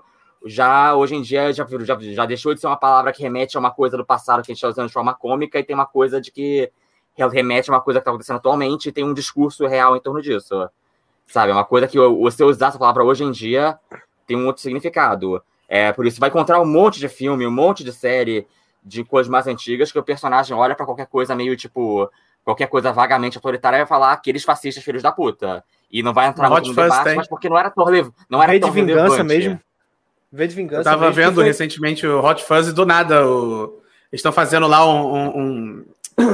um crosswords lá. É, fáceis. Hey. Mas, cara, mas eu acho bom interessante, mas acho que vale a pena, porque. Porque ele é o. É, Ele é o É. super policial e tá no Sim. contexto de você falar. Faz Ali sentido, é faz uma piada sentido. hold- holds up. Aham. Porque, aliás, É, Edgar, holds up em tudo, por sinal. Não, esse Galera, filme é perfeito é- até hoje, cara. Aproveitando que a gente aprofundou, gostei muito da discussão, gente. Obrigado mesmo por isso, Balcão, Rick, é, Beto e, e John também. O Tavão falou também, o Tavão acho que caiu de novo e daqui a pouco volta. Vamos para mais para mais quadros. Eu tenho aqui um. um- Vamos falar de The Wire. Não, vamos, vamos falar, vamos falar ainda de Loki. Vamos falar ainda de Loki, mas dentro de alguns quadrinhos aqui que eu preparei para apimentar a nossa discussão, que é o seguinte: Opa. quem é o Mephisto da semana? É um quadro clássico já das lives, que foi ideia do Rick, dou até o crédito pro Rick. O Mephisto dessa semana foi o, o, o The One Who Remains, né? Tipo, que realmente apareceu. Essa série teve o Mephisto. O que, é que vocês acham disso? Respostas rápidas. Na verdade, eu acho, eu acho que WandaVision teve o Mephisto, que era a Agatha Harkness, só que tava um tom fis- fissurado no Mephisto, Mephisto, que ninguém, deu, ninguém valorizou. Teve um twist, tava lá. Eu valorizei. Eu falei desde o início que esse diabo desse demônio não ia aparecer. Mas a galera falou, "Ah, Eu Mephisto. Eu também, eu, eu tava acreditando que a Miss Minutes era vilã, agora pensando bem. Tipo, Ah, mas- é. Mas Mãe, Ela é, também mãe, que é. É assim, Ela é mãe, eu quero Mephisto. É, Mãe, eu quero Mephisto. Não, Mephisto filho, nós temos. Mephisto em casa. Mephisto em casa, Agnes. Pô, mas aí é pra as pessoas que não entendem, que, que ficam realmente achando que a Disney, com, com o cu na mão em tudo, vai colocar o capeta na história para depois o negócio é, ter risco de ser, de ser banido na China e na- Rússia. Não vai, eles não vão colocar, não vai ter demônio, diabo, céu e inferno explícito tão cedo. E na- se na- tiver, vai ser igual o- Surtur em Ragnarok, vai ser todo cômico. É, assim, Surtou, filho da assim, o puta. É, e o Surtur é uma figura de mitologia Patética. nórdica que ninguém, ninguém, é que ninguém, ninguém venera o Surtur de verdade, mais. Sim. Então, foda-se. nossa, se o, se o Harry Potter tipo, já dava merda só por ser coisa de bruxo, imagina a Marvel botando um desse. Nossa. É, galera ia, galera ia maldar pra caramba. Então, em compensação, o Kang não tem problema. Não só o Kang não tem nada controverso nisso, como o ator já estava escalado há muito tempo, já sabia que ele ia aparecer no Homem-Formiga e no Caralho 4, então fazia tudo assim. Inclusive, é por isso que o lá. nome, por isso que o nome dessa live é Devo Desculpas ao John. John, desculpa. Não precisa, é só uma... Desculpa, desculpa só- por duvidar de você. Não, foi teoria. Desculpa por pra série apostar sobre a sua vida sexual. Não, Isso, isso daí isso tá errado, isso tá errado. Porque ninguém pode falar do meu, meu travesseiro de wife da Daenerys é sagrado. Poucos podem saber disso, tá? Ah, é por isso que eu amo vocês, velho, de verdade, ó. Mais uma perguntinha para apimentar nossa discussão. Loki, foi só diálogos? Ou também teve, teve paradas assim? empolgantes? Não, é, não é minimizando diálogos, mas teve muita gente que falou: Ei, Loki é chata. Loki só Pô, tem se o pessoal falação." achou o Loki chato, pô, Teve gente, eu vi eu comentário achei que foi ação eu até demais. Teve. Achei absurdo.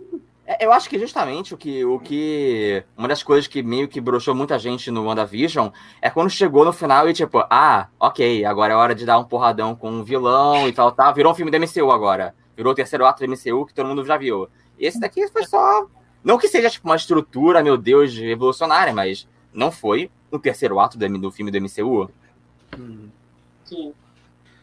É, eu, eu- assim, a galera também, tipo, eu não sei o que algumas pessoas querem, tá ligado? Também- eu, eu, eu tô longe de ser a- aquela galera que lambe as bolas de tudo que a Marvel faz. Eu acho isso errado, tá ligado? É. Tipo, pra quê? Pra que você vai ficar defendendo a, a- a Disney? Ela ganha bilhões. Pra que você tem que elogiar tudo que ela faz? Agora, tem uma galera que vive num, sei lá, num plano diferente de existência.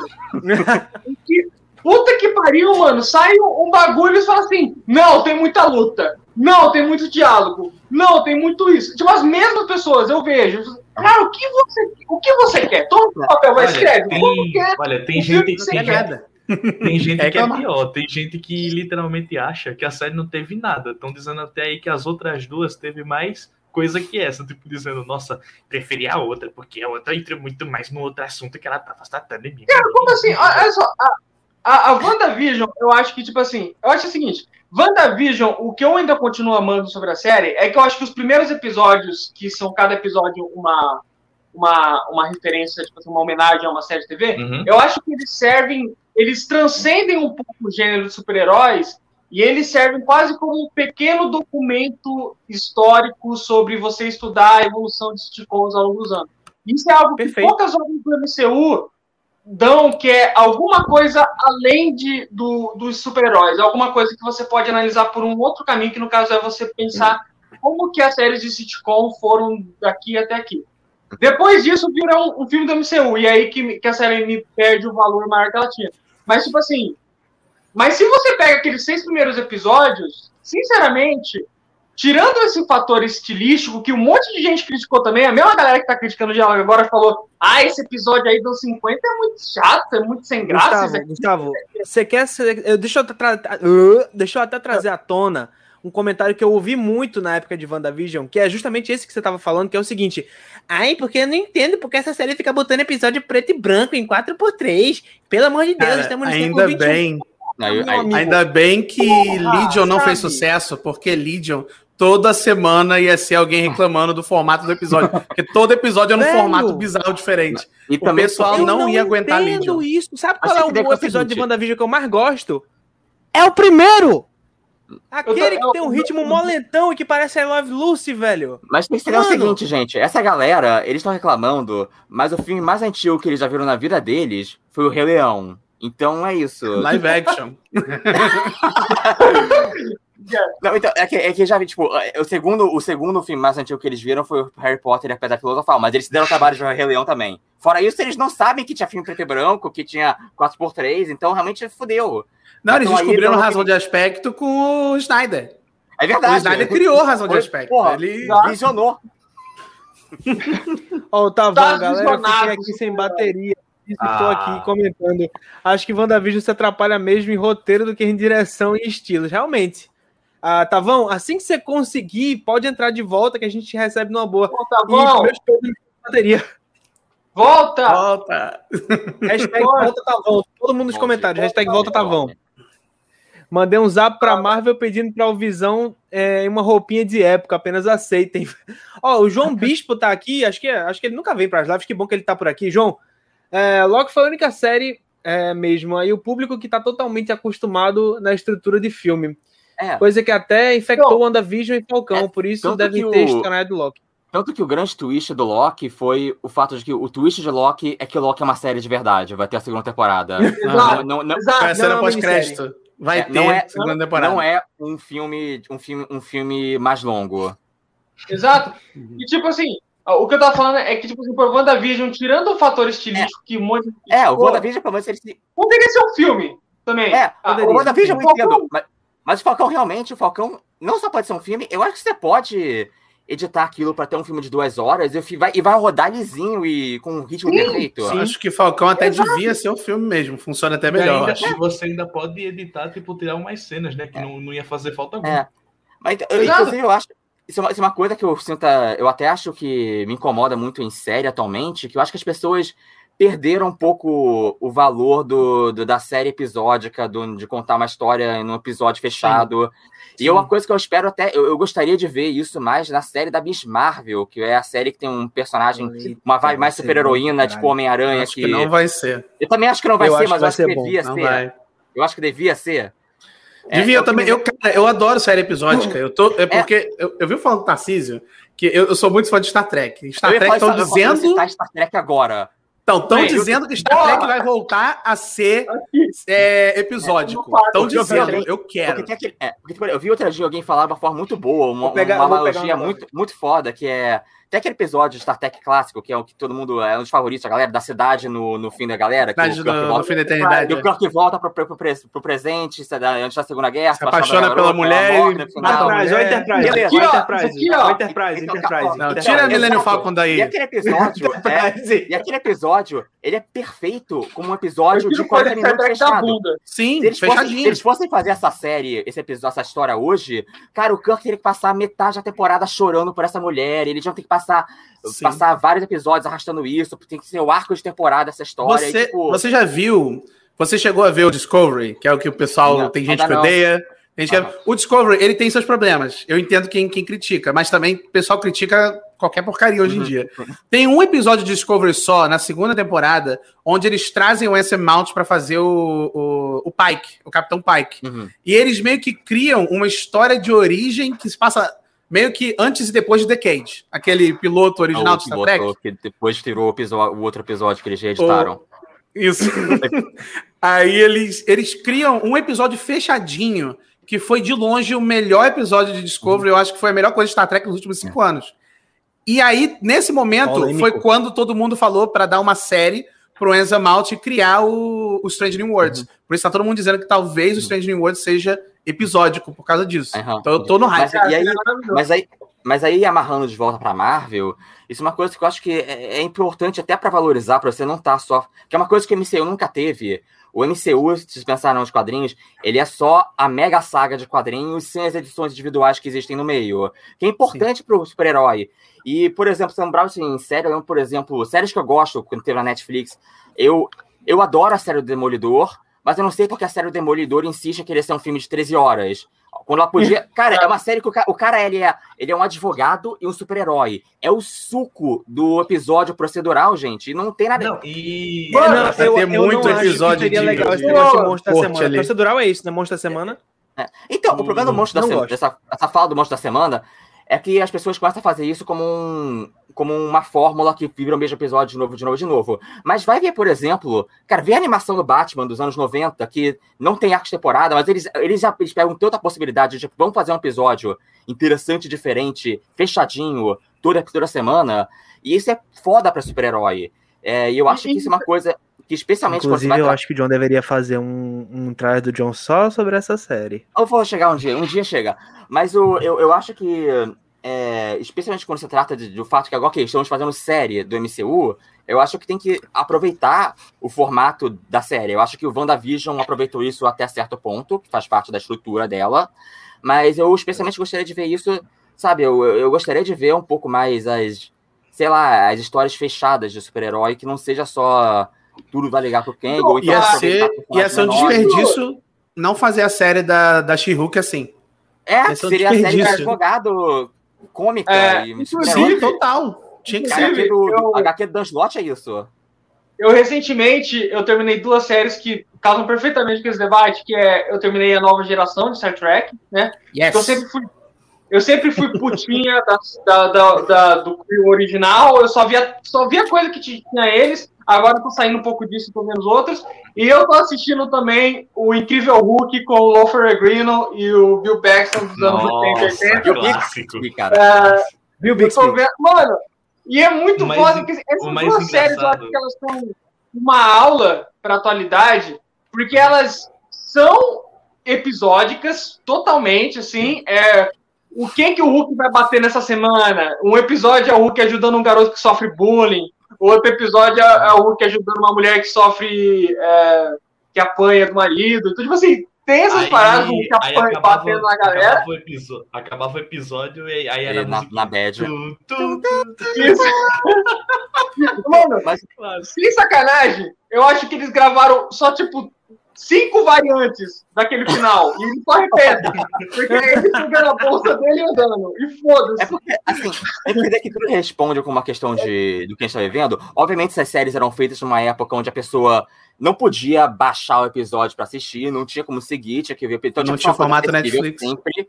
É, tinha que ser uma coisa acessível, mas, e por outro lado, é, é válido você ver o valor das coisas de arcos de temporada e as coisas maiores assim também, mas acho que tem que dosar, porque eu acho que esse negócio de ficar o tempo todo da se a série é um, é um filme de 13 horas. Filme não tem 13 horas por um, monte, por um bom motivo, porque cansa. O filme fica chato em 13 Exato. horas. Então, acho que tem e que saber. duas a, a nova geração e o Incrível Hulk, elas têm pequenos arcos, assim. E isso funciona Uhum. muito bem. Vão retornando, né? a nova geração, você tem vários episódios individuais e aí você chega num momento de clímax em que você tem um episódio em duas partes que desenvolve mais os personagens, aí eles retomam isso um pouco depois. Tipo assim, dá pra chegar no meio termo tão maravilhoso e, e se vai Uhum. fazer uma série da, da She-Hulk, não tem como você fugir da série dos anos 70, porque tudo que foi feito depois da série dos anos 70 e 80, todo mundo referencia, porque não tem como fugir. Eu, eu tava lendo uma HQ do Peter David, em que tem uma cena que é total o episódio do, do É, é, tipo, literalmente eles citam Bill Paxton, tipo assim, um momento lá do, do diálogo. É Inclusive, eu tô doido pra ver o vídeo do balcão quando ele vai pegar, ele vai catar as referências da série do Incrível Hulk no filme de 2008. Tô mas louco pra ver esse vídeo. Mas eu acho as diferenças pegar, tão, tão óbvias. É tipo, mas, ah, é porque eu não acompanhei a série, eu não sei nem onde ver. Mas é tipo, a, tipo, o legal do, do... O, o legal da nova geração que ele falou. Verde é a coisa básica. Ah, o legal que ele falou da nova geração é que também que eles conseguiam criar um, um trauma para um personagem, igual aconteceu com o Picard, com os Borg lá. Eles criam um trauma para um personagem e aí o episódio seguinte pode ser um episódio separado, uma historinha fechada, mas ao mesmo tempo eles incluem uma, um, uma segunda trama ali, onde eles lidam diretamente com o trauma do personagem do episódio anterior. Então o Star Trek sabe fazer isso muito bem. Eu acho que eles podem fazer isso na Marvel. Dá pra, tipo, acontece uma coisa que vai reverberar nos episódios futuros. Aí essa coisa pode ser, pode ser mencionada ao longo dos episódios, sem você estragar aquela história fechada. Dá muito para fazer isso. Até porque, assim, a desculpa que eles podiam dar que é a respeito de orçamento, né? Porque são séries com orçamento muito maiores, então não dá pra você fazer, tipo, 20 episódios que nessas séries tinham por temporada. Mas eu penso assim, Loki foi a prova de que, tipo assim, na moral, Marvel, você tá fazendo tudo na pressa, bicho. Porque tem cena ali que é a coisa mais chroma key que eu já vi na vida desde o clipe do Raul Seixas, tá ligado? É, Esse episódio foi todo chroma key. Olha o Sr. Fire na, na, na, na Cara, tem uma cena deles dialogando em que o ângulo da câmera tá todo errado. Parece que a pessoa que tá dirigindo nunca fez o mínimo de cinema, porque tá pegando eles vem aqui de baixo e eles são. Tipo, é um dos ângulos mais estranhos que eu já vi numa obra mainstream nos últimos anos. Corta. Então, tipo assim, eles estão fazendo isso a toque de caixa. Então dá pra você pegar esse orçamento, já que você vai fazer tudo às pressas mesmo, e fazer que nem a nova geração fazia e ninguém vai ligar, porque vão assistir de qualquer jeito. Então faz, sei lá, tipo, 10 episódios e porque eu achava que quando saiu o trailer, eu achava que Loki ia ser uma série de buddy cop movie do Owen Wilson e do Loki em cada episódio com problema de tempo, tá ligado? Segundo eu achava, eu achava que isso foda. Por isso que o segundo episódio é meu favorito.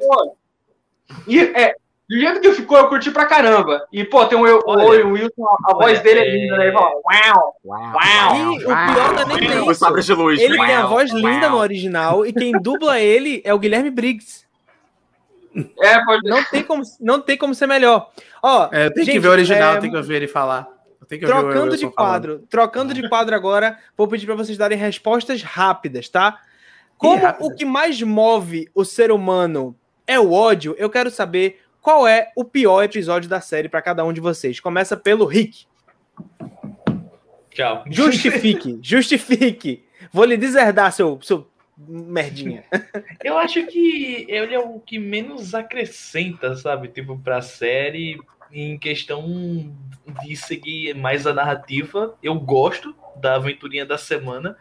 E eu também acho que ele acaba meio abrupto demais, sabe? Tipo, você acaba e fala, pera, mas já acabou? Você sente que a edição daquele episódio não é muito boa porque Enquanto ele, no, no início para metade, ele vai procurando o caminho que ele quer seguir, quando ele acha lá pro finalzinho, é, ele acelera demais e acaba de um jeito abrupto. Qual que é o terceiro mesmo? Eu até esqueci. É, é o, de Lamentes. Trem.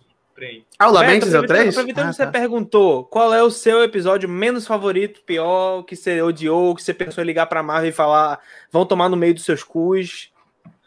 Cara, eu vou, eu vou pela emoção, eu não vou muito por parte técnica, não. Assim, o Lamentes eu, eu gostei porque apareceu muito episódiozinho de Doctor Who. Uhum. Então eu gostei que é só eles ali conversando, brincando e tal. Não achei que foi um episódio muito bem escrito. Mas eu acabei de assistir o quinto e o sexto episódio. E por mais que seja cheio de referências ótimas que eu adorei, eu não consigo. Eu não considero referência história. Então eu não gostei muito do quinto episódio porque a, o episódio é muito legal, porque tem muita referência boa. Tem o, o Thor Sapo, tem tudo, tem a, o, o, helicópterozinho do Thanos. Eu adorei isso. Mas eu achei que foi um episódio que ele tinha que ser maior. Eu acho que ele foi meio desperdiçado, porque eles apresentam todos esses Thor. Eles são tão legais. Ao mesmo tempo, eu gostei Lokis, desse episódio. Lokis, Lokis. Isso, Lokis, eu falei Thor. Esse, eu, esse episódio não é que eu achei ruim, mas eu acho que ele foi o, o, o mais desperdiçado porque ele pegou todos esses locks que eu achei ótimos e ele apresenta eles por tão pouco tempo, e eles só servem meio para ter aquela reuniãozinha na casa, eles têm uma conversa rápida, ah, qual foi o seu momento, Nexus e tal, e acaba eles não fazem meio que mais nada. Eu achei muito, tipo... Então eu sinto que foi um episódio mais feito para referência, para fazer essas piadinhas dos Loki. Então não, eu não acho que ele foi ruim, mas eu acho que ele foi o que poderia ter sido ou melhor ou mais estendido ali. Eu acho que podia, podia ter sido, sei lá, uns dois episódios só disso. para poder explorar melhor ele. Eu acho que ele não foi bem explorado. Sabe? Concordo, e Lamentes eu gosto. Eu, eu não tenho. Eu sei que Lamentes não é tecnicamente perfeito, mas eu, eu, eu, eu me divido porque eu já vi muito episódio de Doctor Who que acontece nada. E eu, eu gosto da eu é gosto da ambientação, sabe? Eu gosto daquela coisinha tipo, vamos entrar na nave, roubar a nave. É, é essa é clichê sci-fi que eu gosto porque é confortável para mim. Eu, eu já passei vários vários domingos de manhã assistindo Doctor Who, vendo episódio assim que não acontece porcaria nenhuma, e eu sou apaixonado. Então, é isso. Uh, vamos lá, João Paulo. O que, que, você diz aí, cara? Qual é o seu menos favorito? Então, eu acho que é difícil pensar nisso, porque isso vai soar muito, muito, muito, muito escroto, mas eu, eu, eu nunca tive tão investido ao ponto de ter um, um episódio menos favorito. Eu, minha relação com todas as séries da Marvel tava tipo, de boa. Eu chega, chega quarta-feira, eu assisto, de boa. Eu, não, eu nunca tive eletrizado, loucaço, meu Deus, o que vai acontecer com nenhuma das séries da Marvel, mas eu nunca tive putaço com ódio, então eu sempre fui um pouco. Mas... É meu é, entretenimento. É, um, é, um, é um, a série do MCU, para mim, é o meu entretenimento perfeitamente aceitável da semana. Então eu não é conforto. É, então, e ainda assim, não é o conforto que eu fico, caramba, que como eu amo. É o tipo, porra, tá na hora do almoço, eu tô com a minha namorada aqui, vamos assistir o episódio do. Fazendo nada. Eu tô tipo, é legal, pô, bacana. É, uma grande admiração pelo, pelo Kevin Feige conseguir construir um império do jeito que construiu. Mas é isso, então realmente eu não tenho nenhuma, nenhuma emoção tão forte ou tão negativa assim de pensar, caralho, que merda de episódio! Ou então, caralho. Quer dizer, eu, eu, eu, meu favorito provavelmente é o do é o quinto, porque eu gosto do Richard Grant. Eu gosto de ver ele fazendo palhaçada com a de Loki, mas é basicamente isso, mas. Mas. É, então é isso, eu não, eu não sei se eu, tipo, se tenho um episódio que eu pensar, tipo, caralho, que filler escroto, tipo, lamentável. Tipo, no, é, no, no, pior dos casos, eu gosto de ver é... o Tom Hiddleston, então não, eu não consigo escolher nenhum, porque eu não tenho uma opinião tão forte sobre nenhum deles. Mas, mas John, é, sem se por ser o pior, vamos, vamos diminuir, tipo, um pouquinho o rage, vamos pensar, tipo... Fala o menos bom. Se tu, não, não, se tu fosse dar uma reassistida, e tu visse um episódio que, quando chegasse nele, tu falasse, eu posso pular esse, sabe? Não, não tem um que pula tudo. Isso. Eu sei, porque ou eu não vou assistir, mas meio que tudo se mistura para mim. Então eu acho mais fácil não reassistir, então. Mas ou não reassisto ou vou assistir de uma vez. Ou, ou, é tudo ou nada, sabe? Então eu não sei, eu acho que essa pergunta se aplica para quem tá mais investido nas, né, nas séries do que eu. Eu entendo, eu entendo. Gustavo Henrique Garcia, seu balcão. Cara, tá muita coisa tá passando na minha cabeça com vocês falando. Que, tipo assim, é nesses momentos que eu começo a ficar em depressão com a Marvel. Tá ligado? Porque, com vocês falando aí, eu comecei a sentir, tipo, o tanto de potencial desperdiçado que teve na série. Eu tava adorando ela até agora, mas agora eu já tô querendo uhum. falar que é uma bosta. Porque saca só, olha Estraguei isso. a série o, pra ele. Ali, o. É, do sci-fi, qual, qual, qual, seu nome é cara? Não consigo Roberto. Roberto. Roberto. Roberto. Você achou, cara? Desculpa se eu esqueci seu nome, é que é outra pessoa. Mas então, ele falou aí do, do quinto episódio. E, porra, quando chegou no quinto episódio, eu achei tão da hora. Quando eu vi nas, nas fotos, né, eu achei tão da hora a parada de todos os blocos juntos. E, e, tipo, quando eu vi aquela roupa clássica do Thor dos anos 60 do Stan Lee, eu achei que ele ia ser o Loki do Stan Lee, que fica falando, tá ligado? Tipo assim, eu vou dominar o mundo, e não sei o que, só que ele, ele é mais um. Tipo assim, são tantas ideias que nunca vão ao, aonde poderiam ser, porque poderia ser, tipo assim, um episódio que cada um meio que conta a sua história, e você Sim. tem essas sketchzinhas divertidas, meio tosconas. Tipo, são ideias que não são nem um pouco absurdas. Eu não tô pedindo aqui para ser um Igmar Bergman, eu não tô pedindo aqui para ser o, o, episódio da mosca do Breaking Bad. Quando dois Locks pecam. Inclusive, é, o episódio é. da mosca é a melhor filha de todos os tempos. Eu, eu, eu, eu, é, eu, tenho, eu tenho um vídeo todo sobre por que eu acho o episódio da mosca o melhor do Breaking Bad. É mas enfim. Eu não tô pedindo nada nesse nível. Eu só tô querendo que, tipo assim, que você fique um pouco mais tranquila com a sua obra, que você fique um pouco mais. Mas eles fazem com tanta pressa, eles querem lançar, Sim. tipo, 10 obras no mesmo ano, que, tipo, vai perdendo tanto potencial que, como o John falou, eu não tenho vontade de reassistir nenhuma. A única série que é a que eu menos gosto das três, é a que eu menos gosto, é a WandaVision. Mas é a única que eu me vejo reassistindo por causa de, de dar uma avaliada na- nas referências para séries de TV meio que, ó, tem bacana, tipo, tem um valor que eu sinto um valor mais histórico.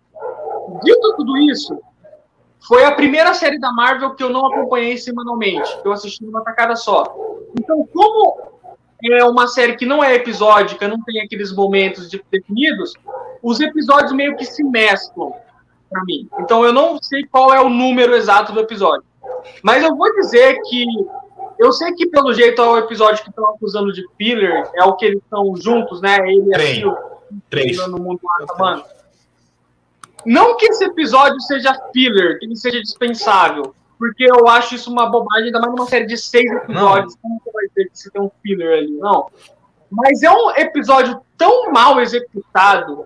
É nesse episódio que eu falo que tem, assim, as, as cenas mais mal dirigidas do- que eu vi nas três séries. Porque a direção de WandaVision era excelente, tipo assim, tinha umas decisões muito espertinhas de como eles estavam dirigindo como se fosse uma série dos anos 40 mesmo, só que quando mu- mudava a percepção da, da personagem, ficava num formato mais moderno. De, mais... Era o Matt Shackman, não é? É, acho que é. É o do o Falcão Sunny, né? Também tem boa, bons planos, assim. Agora, esse episódio, parece que, sinceramente, que eles gravaram, tipo assim, uns dois dias e jogaram pra galera dos efeitos especiais e falaram assim, salvem isso aqui. É, Olha, essa especial- outra especial- coisa é a especialidade da MCU, na verdade, isso. Exato. A única coisa eles que A única coisa que É eu que- defendo, tipo, sobre esse episódio que tu tá falando agora, é que eu já acho o contrário. Eu acho que WandaVision é a que mais eu vou ter mais dificuldade de assistir, porque elemento da, do, da galera lá, né? Do. Como é o nome da galera mesmo? É. Galera. É, que. Westview, ficava da galera de Westview. Da Sim, não, Shield, não, não, da Sword. Da Sword. Pronto. Eu, eu odiava quando, tipo, entrava no arco da Sword, Não, sabe? Se eu fosse reassistir, eu só ia reassistir até a metade só. Eu só ia assistir até a metade, Eu- eu já parar. Durante as lives é. do... E ela perde muito do valor de entretenimento pra mim. Durante as Mas, lives tipo de, de WandaVision, eu falava com o Tarcísio toda hora. Ele, ele achava que eu tava reclamando à toa. Mas eu falava que no momento que eles introduziram o núcleo exterior do Rex, a série pra mim morreu. Eu, eu- eu- perdeu Assim, meio que a graça pra mim. E não só porque o conceito é ruim, eu acho que é mal executado assim também. Sim. sabe? Não- Sim, a gente Eles não aproveitaram. Pode parecer que a gente Não é tem- chato, que a gente é cuzão, que. Ah, não, eu queria que a série toda fosse referência à série de TV. Não, não é isso, mas é que é muito. Mas, é claro. Mas voltando no episódio 3, mesmo enquanto filler, eu acho que o episódio perde a oportunidade. Porque eu amo o conceito de assistir um episódio todo que é dois personagens andando conhecendo, no fim do mundo. Eu amo esse conceito. Eu podia fazer um filme de Todas três as horas em cima desse conceito. Dois personagens com o mundo acabando e eles andando. Acho lindo. Só que mesmo dentro disso, tem umas digressões, assim, tipo eles encontrando aquela mulher que tem uma arma e ele, ele finge que é o marido dela e ele vai tentar falar como se fosse o marido dela. Tipo assim, eles perdem uns, uns dois minutos numa coisa que não vai a lugar nenhum. Eu até achei que a personagem ia ser alguma coisa e nem tem tanta graça. Então, Eu achei um que ele aparecer na nave depois. eu fiquei- eu foi um episódio que eu fiquei assim, caramba, tipo assim, essa série tá sendo feita em. Os malucos nem pensam, só estão mandando. Parece que o primeiro script do roteiro eles já mandaram gravar. Parece que eles nem deram uma revisada. e, e outra coisa também é que até eu também achei isso no, no arco da Sword, porque não parecia, sabe, tipo a mesma série quando você meio que rolava a transição, sabe? Tipo, é, Não, isso não- arco da Parecia que a- Arco da o núcleo da Sword é, foi feito meio que depois em resposta ao núcleo interior. Sim. Tá- E- Muita é, coisa o acontece o núcleo depois com. Mas sabe, Galera, o eu- eu núcleo- odeio- o odeio ter- Eu É odeio ter que versão- conter vocês. Eu odeio ter que conter vocês, porque se a gente for começar devagar sobre isso, a gente vai falar, falar, falar e não vai sair do lugar. Ainda falta o Tavão. Tavão voltou, Tavão voltou. Tavão. voltou. Tavão, resposta rápida. Qual o seu episódio menos favorito? Qual o pior que você achou da série? Foi o 3, você comentou aí, foi o 3, comente É, pra gente. Foi, foi realmente o, o 3. E, e, e olha que eu nem odeio o episódio, assim. Eu, eu reconheço que tem uns problemas, igual o Balcão falou, de umas questões de direção. Eu acho que é o. Eu gosto de direção no geral de todos os episódios. Esse, esse acho que é o que fica meio estranho. Ele realmente tem um ritmo meio estranho. Eu gosto da dinâmica da Sylvie com o Loki. Só eu acho que isso ele acaba colocando algo que depois vai ser importante. Só que ele parece um pouco mal montado. O final dele não parece um. O que todo episódio tem, final, que- né? tem. É, todo episódio tem cliffhanger nessa série. É um negócio que eu gosto. Eu acho que funciona, em geral. Só que o desse parece mais inacabado do que cliffhanger. Eu fiquei esperando ter alguma coisa, alguma, sei lá, pelo menos alguma pós-crédito, e não teve nada. Enfim, é, acabamos então. A gente, vai, a gente falou aqui do, do pior episódio, do episódio menos favorito de cada um. Mas res- respostas agora ainda mais rápidas, gente. É, na lata, assim, qual o episódio favorito? O meu é o 4. John, é você falou que era o 5, é isso? Eu acho que sim. É, combina. Realmente, realmente, realmente, O John tá que nem eu, não lembra qual é qual. realmente tem potencial desperdiçado, mas ainda assim me trouxe um nível de, de esquisitice e, e moda caralha que, que eu gosto de quadrinhos que eu sentia falta do MCU, que é a coisa mais higienizada possível. Rick, qual é o seu É. favorito? Dois. O 2. Também. É tu e o Beto. Eu acho que Rick- eu não esperava, tipo, foi dois choques pra mim. Foi a Shylock realmente ser revelada no final do episódio e todo o lance do roteirista pensar, tipo, olha, eles vão se esconder nesses apocalipses aqui. Eu não tava esperando Uhum. tipo, essa chegar na cara, sabe? Você fica, mano, quanto, quanto tempo o roteirista ficou pensando nisso? Tipo, o cara burro, sabe? E esse Aí, episódio eu- foi escrito pelo cara que fez Rick and Morty, né? Spoiler pra Lloyd. E o, e o Loki Pompeia é perfeito. Vão, meus. Cara, esse episódio. Gente, como é que vocês não conseguem lembrar do episódio 4? Foi o episódio que o Loki morreu, foi o episódio que os Guardiões do Tempo foram desmascarados, foi o episódio que a merda foi jogada no ventilador total, foi o Gente, episódio da é live igual-. É igual. Eu não sei se foi o Bacol ou se foi o John que falou. É aquilo, tipo. A gente. eu- Eu tava também fazendo isso. Eu só vejo os episódios no dia da live, porque eu lembro que vai ter a live, eu falo que eu vou ver pra poder me atualizar. Aí a Faz Lohana acaba vendo porra. antes de mim. Aí a, a Lohana mesmo nem terminou de ver a, a série dessa semana. Porque chega uma hora que você meio que começa a misturar os episódios na sua cabeça. Eu só lembro do segundo, porque é no comecinho. Eu acho que foi o melhor executado do início ao fim. Eu Mas- só tenho uma coisa que não torna o 4 o meu favorito. Depois de pensar muito tempo, na, na live que a gente até fez, teve alguma pessoa aqui que reclamou dizendo que o pós-crédito estragava meio que o, a surpresa, sabe? Tipo, um, Ah, um momento de tensão total. do episódio. Qual que era o Tipo, da pós-crédito? galera Que é a era. revelação dos três Locks. Mas aí que mas já pós- revelava mas- que o Loki tava vivo, sabe? Ah, mas pós-crédito tipo, é pós-crédito. Tipo, mas, tipo. Ia ter mais Mas, pô, episódio, né? realmente a chocado com a revelação de que o, de que o personagem Não protagonista tá vivo. É, deixava, um deixava a gente respirar um pouquinho, ficar tipo, caramba, será que morreu mesmo, sabe? Pra deixar o É, mistério não, da eu, acho o semana. seguinte, eu acho o seguinte, eu acho que quando se trata de cliffhanger, eu tenho uma coisa. O cliffhanger do personagem. O, será que o protagonista morreu? É sempre o cliffhanger menos interessante possível, porque a gente sempre sabe que a resposta é não. Agora, o cliffhanger que é o protagonista não morreu, ele encontrou três locks bizarros, isso é um cliffhanger interessante. Eu acho que, Obviamente. que é o John não pode ver nova geração. Qual foi o teu favorito? Cara, ah, eu, eu vou dizer, eu vou dizer uma coisa assim, em conceito, é o 3. Olha, é o que eu menos gostei, mas isso que me, me frustra sobre o 3. Uhum. Mas eu amo também aquela parada de, tipo assim, de você ver os ricos indo na nave e os pobres Uhum. se fudendo, assim, num bagulho da Marvel. Dito isso, o 3 é uma bosta. Ok, mas o conceito eu amo. Agora, é, eu acho também o 2, olha que coisa, o 2 eu sinto que é o que mais mostrou o que eu queria da série. Que é a dinâmica do Owen. Wilson com o Tom Hiddleston se divertindo, indo pra Uhum. Pompeia. Imagina que série incrível a gente ia ter. Cara, eu. Nossa, Isso é Eu Doctor Who. concordo total. É Exato. isso, é isso que eu queria. É, o Mano, Doctor Who tem um é o único episódio momento- que, que literalmente o, o gancho é o Titanic batendo na Tardes. Isso é incrível. E, tipo, esse é o único momento é, da série que eu perdoo a preguiça dela na produção, porque aquele cenário de Pompeia, que é uma rua com Ah, não, quatro casas, Isso é Doctor Who puro. é a coisa mais Star Trek, É isso. Doctor Who, série que sci-fi. É por isso, cara. eu- não, eu tenho, eu tenho que elogiar esse episódio, sério. É por, por isso que eu gostei desse sabe- episódio. Ele trouxe. ele- É o momento do Beto, é o momento do Beto. Gente, eu tenho, eu tenho que- eu- é por isso que eu gostei muito desse episódio. Todo mundo sabe que meu negócio é sci-fi, eu gosto muito. Então, quando eu vejo esses episódios onde, tipo, igual ele mencionou aí, tem uma ruazinha só em Pompeia, com um grupinho de, de figurantes, e, tipo, o conceito é bizarro o suficiente para. Acho que a maioria nem ficou pensando que era só uma vielazinha. Mas o conceito era tão divertido, tão bizarro, que você perdoava.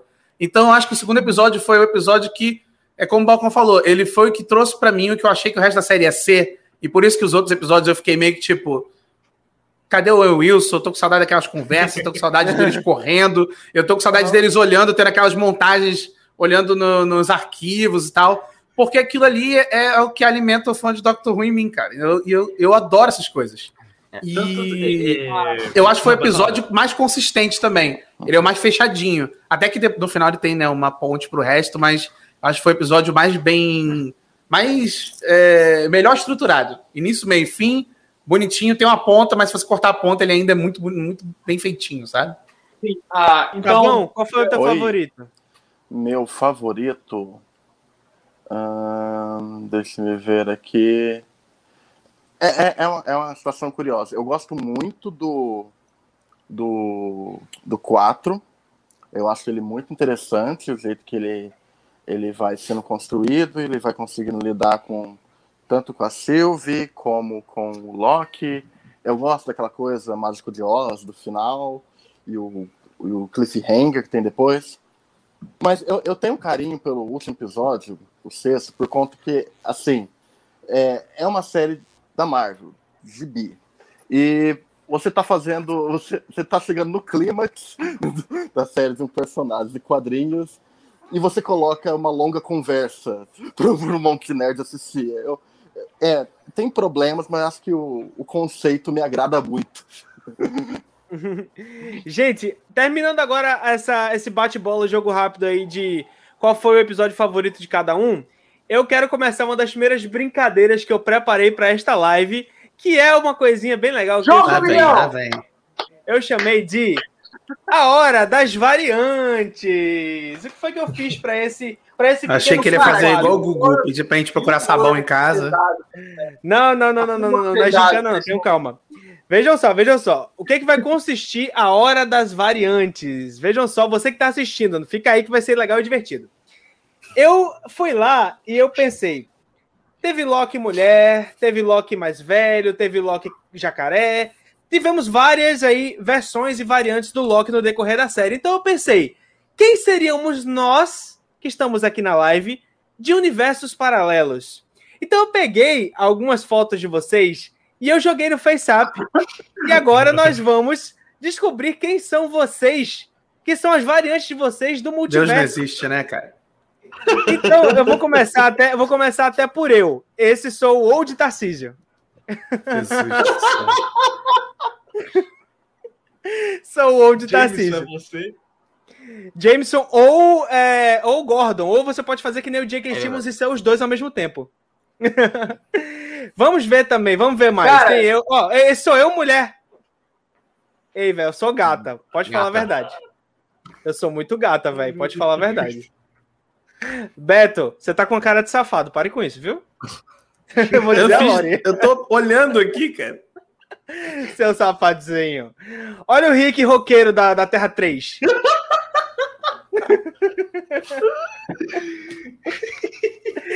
Não vai ter nenhuma variante do Gustavo, que ele só, só descobri que ele ia fazer live com a gente hoje, não teve como Sortudo. fazer, mas na próxima eu fico devendo. Olha o Rick mulher. Olha o Rick mulher, Xirique. Bonitão, né? Vamos mais. Olha a Joana. Pegava. Pare... Parece Christina Ricci, gostei. Eu gostei, achei Oh. o cabelo muito bonito, aliás. Mas- Olha a Fernanda, olha o Fernando. Ah, achei que Gente cara do de fuckboy. Ah, eu achei massa, achei o cabelo e tal, muito bacana. Olha o Lohan, o Lohan. É a cara do Jesus, que assustador.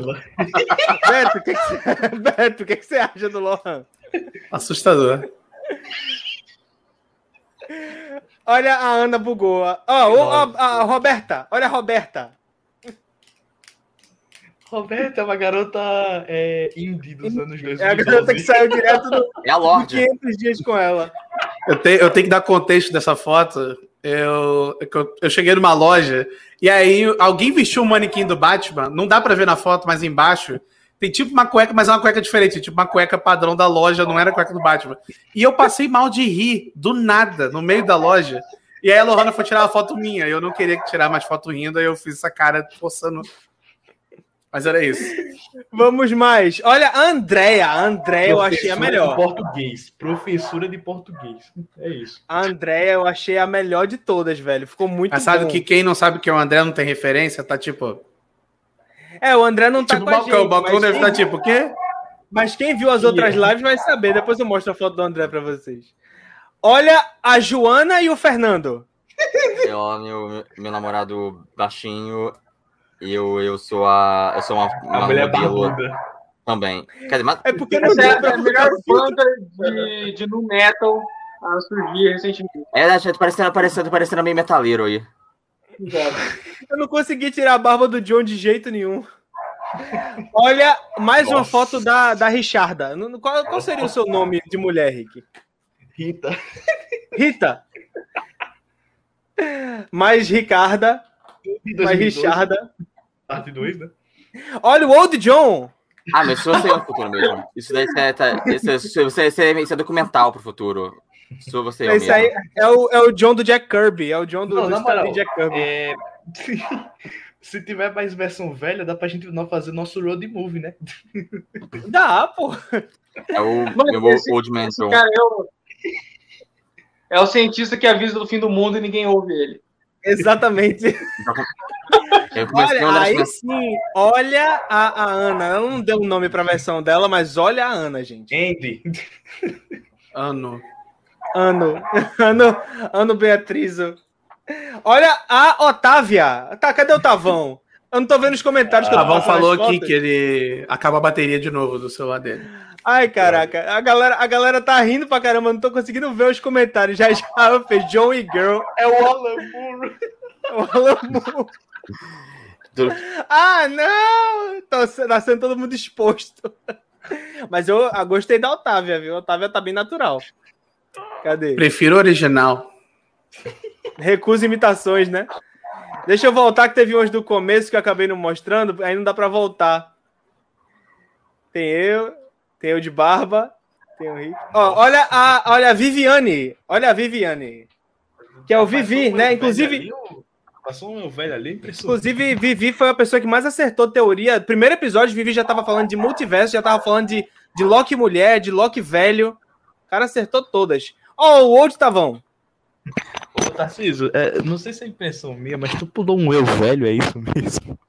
Pulei? Será? Deixa eu ver. Pulou, olha o Rick, velho. Old Rick. Ô, ô, ô! Esse aí, aí eu. Esse sou eu, do outro, a variante minha. Esse tá vendo. Você tá magro, É. cara? Você emagreceu pra caramba, pô? O senhor esqueleto, é. Olha, e por fim, o Stefan, que é a Stephanie. Que é do nosso grupo. Ai, ai, essas foram, essa foi a hora das variantes. Espero que vocês tenham rido tanto quanto eu aqui. Gente, é, eu pensei em fazer uma hora das perguntas para vocês mandarem perguntas, dúvidas de vocês de Loki nos comentários e também numa caixinha de perguntas lá do Instagram. Mas toda vez que eu abro caixinha, eu flopo. Para vocês verem o quanto vocês me amam. Só chegou uma pergunta que eu vou responder eu mesmo, que é o seguinte: qual foi o evento Nexus da Sylvie? Que foi o, foi o, o, o Rafael que perguntou, Rafael Pedra. E o evento Nexus da Sylvie foi que ela é um Loki bom. Ela não tem um coração ruim, ela não queria destruir Asgard. E aí a TVA viu isso e falou: vem com a gente que você não serve pra porra nenhuma, você vai morrer. Foi isso mesmo ou eu tô, eu tô muito enganado? Não, mas isso é, é você interpretando, né? Porque não tem É, nada eu acho que A gente não viu Eu acho nada. que ficou implícito mais foi o fato de que ela é mulher, né? Mas eu acho que é a questão disso e o fato de que ela tá sendo perseguida desde muito, muito jovem. Então nem, ela nem teve tempo de querer dominar o mundo ou fazer qualquer merda. Mas É, eu acho que e- deixou alguma coisa clara na série, assim, não, não vou saber dizer o que nem quando. Mas assim, eu não me lembro de ter sido interpretação minha. Foi aquela parte que tu disse que todo mundo falou, né? Que ela ficou com pena do cara lá enquanto o Loki que a gente conhece, criança se transformava em cobra pra atacar o Thor. Cara, fa- eu só vi uma vez e eu, eu interpretei como se, tipo, é, eles meio que pegaram todas as variantes que. Até acho que não fizeram nada, sabe? Eu- agora eu tô. Pra ser, É. sincero, pra ser sincero, eu não sei até hoje porque o nosso Loki que foi pego pela TVA quando ele não fez nada. Ele saiu de onde ele deveria estar. Por causa de uma Vingadores interferência do. Foi, o Odin- Mas ele já saiu eu antes, reassisti- outras eu vezes, não? Não, o É, culpa dos eu- eu Vingadores. reassisti hoje. É, foi culpa Eu dos Vingadores. Eu Tipo, reassisti o Loki- hoje o Odilok. Vocês estão falando do Odilok, né? O, Não, do Loki, do Loki, É Loki normal. 66. Eu Ah, acho sim. que eu acho que o evento Nexus dela, a única coisa que eu vi que está estabelecido no episódio. Ah, pô, tem que barulho. Então, Gente, Loki é, do filho do Máscara é canônico? Sim, que é o Sim. Loki do, Jim- é o Loki do, do, do Alan Cumming. É bizarro e tem que ser. Eu quero ele aparecendo no cinema agora, no MCU. Esse Ó, filme me dá vergonha alheia. Eu quero que Lembrando da cena acho que o, o Máscara lá do Coisa faz um amorzinho gostoso e vem os espermatozoides máscaras engravidar a mulher dele. Coisa horrorosa. Fala, Gustavo. tem, o, tem um diálogo do, o- do Owen Wilson com o Loki, se não me engano, que eles discutem sobre. Eu acho que é sobre. É, deles dois. Que eles discutem sobre. que eles discutem sobre voltar no tempo e matar, tipo, o avô de Hitler, uma parada assim, né? Eu acho que isso ainda vai acontecer na- nas próximas temporadas. O evento Nexus dela é impedir que ela faça o que ela fez na primeira temporada. É impedir que ela mate o Kang. Então, Caraca. eles voltam nela criança e pegam ela, só que aí cria um paradoxo que é exatamente por isso que gerou ela chegar tenho no Kang. Eu tenho uma perguntinha importante agora. A, a TVA vai atrás do Deadpool, já que ele vai atravessar da Caraca. Fox pro, pro MCU normal. E no final do Deadpool 2 ele voltou no tempo, matou o Ryan Reynolds, salvou a, a Morena Bacarinha e ainda matou o Baby Hitler. Não, ele Deveria. ainda matou, matou o deveria ir. Deadpool. Ainda matou o Deadpool. E matou o Deadpool do, do X-Men Origins Eu ri Wolverine. demais naquela cena. Eu ri demais naquela cena. Eu acho que eu ri mais naquela cena do que o filme inteiro. Então, eu, também, Eu- eu não gosto dele por dois, eu não gosto dele por dois, só daquele Eu sei, ele tá errado. Ó, é, gente, tem pouca pergunta e tal, a galera tá mais zoando e tal. Então, ah, eu vou responder essa pergunta da Ana. Eu queria que todo mundo falasse o que acha que vai acontecer nessa segunda temporada. E antes da gente terminar aí para as despedidas reais, eu tenho uma surpresinha para vocês, que eu até falei sobre essa surpresinha que ninguém aqui sabe, só eu. Eu vou mostrar uma coisinha para vocês aqui que eu, que eu tô muito vem, ansioso para mostrar uma, uma coisa para vocês. E Eita. mas antes, eu vou deixar cada um de vocês responder qual você acha, cada um de vocês acha que vai ser o, o plot da segunda temporada e o que vem por aí. John, pode começar. Bem, as pontas que ficaram meio soltas. A Ravona falou peidei e saí, nunca mais apareceu. E, e- é com o Wilson, falou tipo, fui e simplesmente não não apareceu em cena pós-crédito nunca mais, então alguma coisa Ela relevante. É, obviamente a Ravonna é uma personagem que tá geralmente intimamente conectada com o Kang, e agora a gente tem um, um Kang mais de verdade, um Kang é, terror do terror da mulherada dominando a TVA, aparentemente. É, eu não sei se a gente vai chegar a ter um vislumbre maior do Jonathan Majors nessa segunda temporada, mas seria interessante, até porque eu gostaria de ver um, um Kang mais clássico, até porque meio que já tô de saco cheio do, de todo personagem do MCU tem que ser sarcástico, engraçadinho para para deixar a audiência é, é, confortável. É, o que mais? O que mais? O- no final da temporada, o, o Mobius não lembrava mais do Loki, eles meio que apagaram, então acho que tá, tem que rolar um, um filme, tem que rolar um filme da Dan Sandler, tem que rolar um, um 500 É, dias um com ela. um 500 faz dias com ela, só que é o Loki com, com o Mobius tentando relembrar tudo. Cara, não, não me deixa sonhar. Agora eu quero isso. Eu acho que esse, eu acho que esse tem que ser um tem que ser nenhuma parte do plot. E. Mas considerando quanto o Log, o Loki foi gado de si mesmo, eu acho que uma, uma busca pela Sylvie é meio inevitável também na- nessa, nessa segunda temporada. É uma busca pela Sylvie, tentar descobrir o que tá acontecendo, é, tentar derrubar o Kang, descobrir o que aconteceu com a Ravonna que, que, se, que se mandou. E eu acho que dependendo de quando rolar a temporada, é, ela vai acontecer antes. É porque ano que vai ser provavelmente ano que vem, certo? Nesse meio tempo já, vai deve ter, já deve ter rolado, ou vai rolar praticamente junto com o Homem-Aranha lá 3 e o Doutor Estranho, então eu acho que a conversa com esses filmes vai ser meio inevitável. E até o Homem-Formiga 3 também, então. Eu não sei, eu, fiz, eu, eu divaguei um monte de coisa, não cheguei a conclusão nenhuma, mas eu acho que tem um, tem um monte de pitaco aí. Não, eu cara, queria dar um. Eu queria A resposta tá em algum lugar aí no meio. A resposta tá em Eu- algum lugar aí. E sim, quem conquistador de casadas, ou eu, como eu gosto de falar nesse caso, quem conquistador de Kengas. É, eu queria dizer. Fala, é que, é que eu queria dar um adendo que eu acho que. Eu não sei se eu falei em live ou se foi em off, mas eu disse que as, a Ravona ela tinha tipo uma essência muito secretária chata, e eu tava certo, só que pior, ela é diretora, é pior ainda, sabe? Juninho, você não pode abaixar as calças no meio da, da aula. Juninho, Juninho, você colocou esse pôster de, de, de é, Nice Dick no, no mictório dos meninos? nice Dick Bro?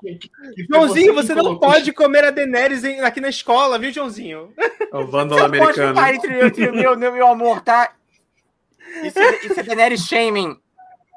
Foi você que colocou o chiclete embaixo da mesa.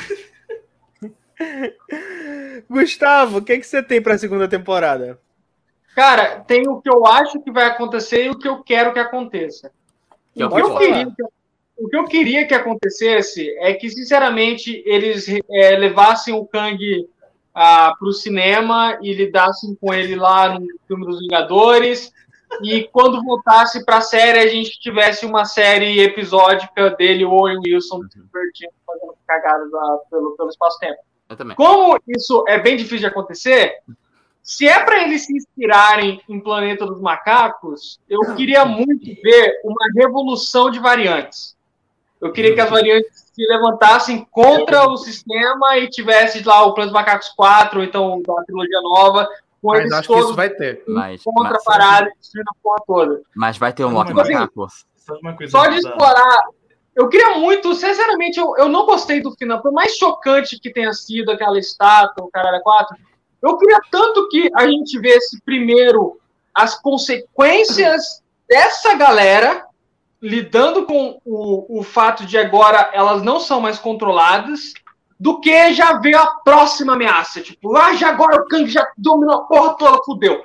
Eu queria primeiro ver, tipo, ok, agora a gente, a, a Sylvie matou o cara que controlava a linha do tempo, como que a gente pode, é, o que a gente vai fazer agora?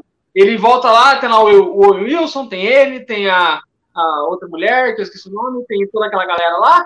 Tipo assim, como a gente vai, ah, a partir daqui agora, que, que ameaças podem surgir? Olha quem chegou, aí, olha talvez- quem chegou.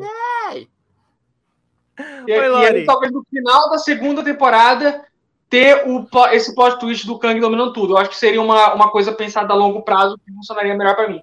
Do jeito que tá, eu acho que o que o John falou é bem o que vai acontecer, vai ter essa pequena inter... Eu espero que tenha mais interação do Owen Wilson com o Tom Hiddleston do que a gente teve na primeira temporada, já que agora só tem eles dois pra, pra ir em Ah, Sylvie e importante, importante. problemas.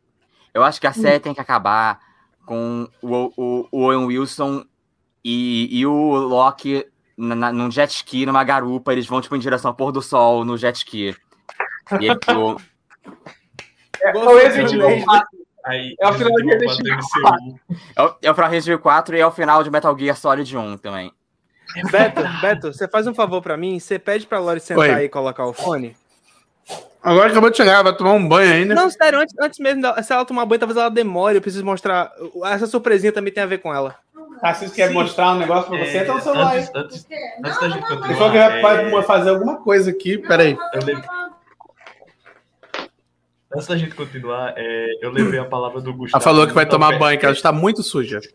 Tá bom. Eu, eu levei muito ao pé da letra. Ela não o que o voltar, então você Gustavo- mostra pra ela. O que o Gustavo falou, e quando ele falou, é, eles levarem o Kang pro cinema, eu literalmente imaginei a galera tipo, pegando o Kang, fazendo eles assistir todos os filmes do, da cronologia. Nossa.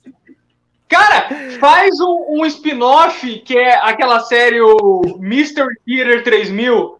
Sim. Que é, É, é a galera. Mas aí tinha que a ter, tem que ter ele, o. Korg, o Deadpool assistindo E os coloca- filmes. mano, e coloca ele assistindo filmes de super-heróis toscos, antigos, tá ligado? Cara, é o jeito mais fácil da Marvel ganhar dinheiro. Cara, tipo assim, a gente tem. Agora, o, o multiverso tá incluído na história. A Marvel já meio que abraçou esse, essa coisa meio kit de roupa tosca e não sei o quê. Faz um spin-off que é o, o ator que faz o Kang, mas a galera lá, tipo assim, o Tom Hiddleston e o Will Wilson, comentando filme em tempo real, que é o, a- a- o retorno do Incrível Hulk, o julgamento do Incrível Hulk, Incrível que tem o O Demolidor, Demolidor, com o Capitão América, o, Tá ligado? o, o Capitão América do Ray Brown, Electra. Botar Agents of Shield, eles fingindo que nunca existiu. o filme do Doutor Estranho dos anos 70, que tem a. Que tem a vilão. É Jesse Walter.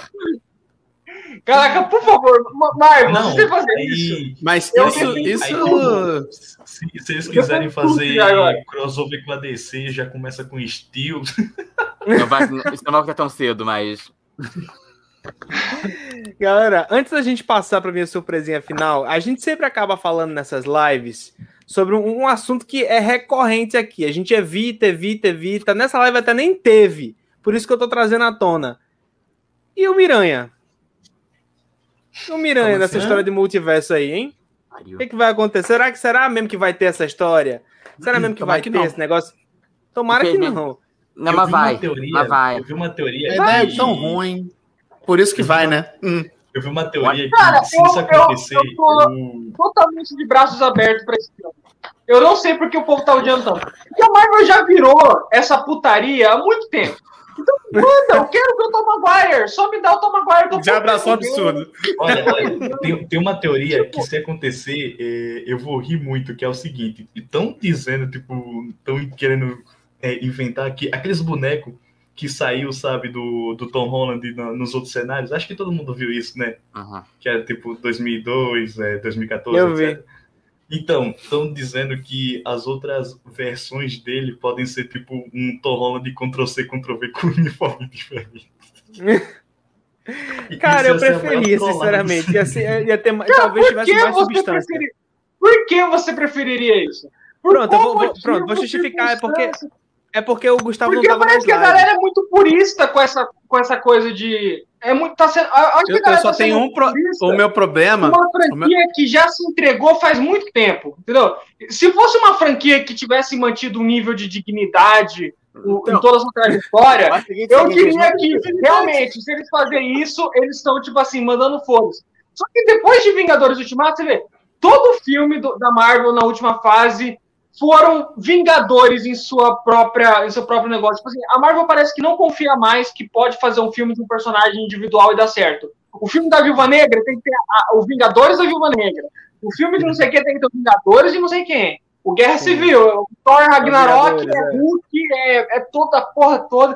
Tipo assim, não tem mais dignidade no MCU. Então me dá o Tobey Maguire, velho. Você sabe por que, que eu, sabe por que que eu sou tá contra? é dignidade. Ah, Tá não, Tobey Maguire. Nossa, vão estragar a trilogia do, do Tom Holland. Caraca, mano. Não, não. Não tô Tá na minha infância. A trilogia do Tom Holland já tá estragada. Eu tô com medo de, de, de, de, tipo, trazerem o Alfred Molina revivendo do, do, do, do, do Rio, tipo, estou vivo para encontrar o Tom Holland no cinema. Não, não, Isso imagina, tá, tipo, imagina. Não, não, imagina. é, O meu, o meu tá problema, o, meu- tá- o- que eu tenho com esse filme é que eu, eu não tenho problema nenhum com trazer o, o- Andrew Garfield. o- porque assim, o, o, o Tobey Maguire meio que tá esquecido, coitado, depois de todas as tretas lá de, de cassino de, de poker dele. Eu acho que Ele tem, odeia todo mundo, cassino. cara. Deixa quer o cara trabalhar.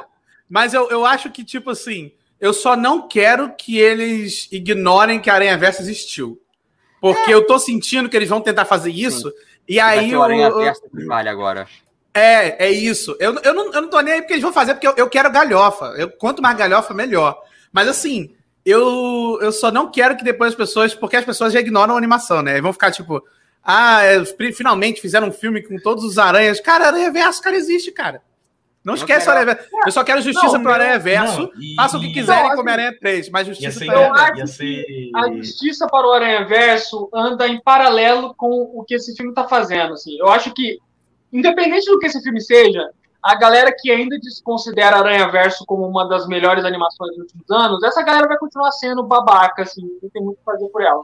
Então, assim, o que acontecer com esse filme, a única forma desse filme, para mim, manchar o legado de qualquer coisa que seja, é se eles se esforçarem, tá ligado? Se eles falam assim, Não vamos vão. acabar com o Homem-Aranha no Então, cinema. Watts. Vamos Então, cuspir na cara de quem fez a animação. Vamos pegar uma cena em que eles entram dentro do, do filme de animação e vamos zoar tudo aquilo e falar que aquilo é infantil. E, tá, vamos acabar com essa porra. Como eu não acho Eu- que eles vão fazer Isso eu não acho chama, que eles vão fazer. chama Space Jam Novo Não, Legado. não. Eu aposto. Exato, é.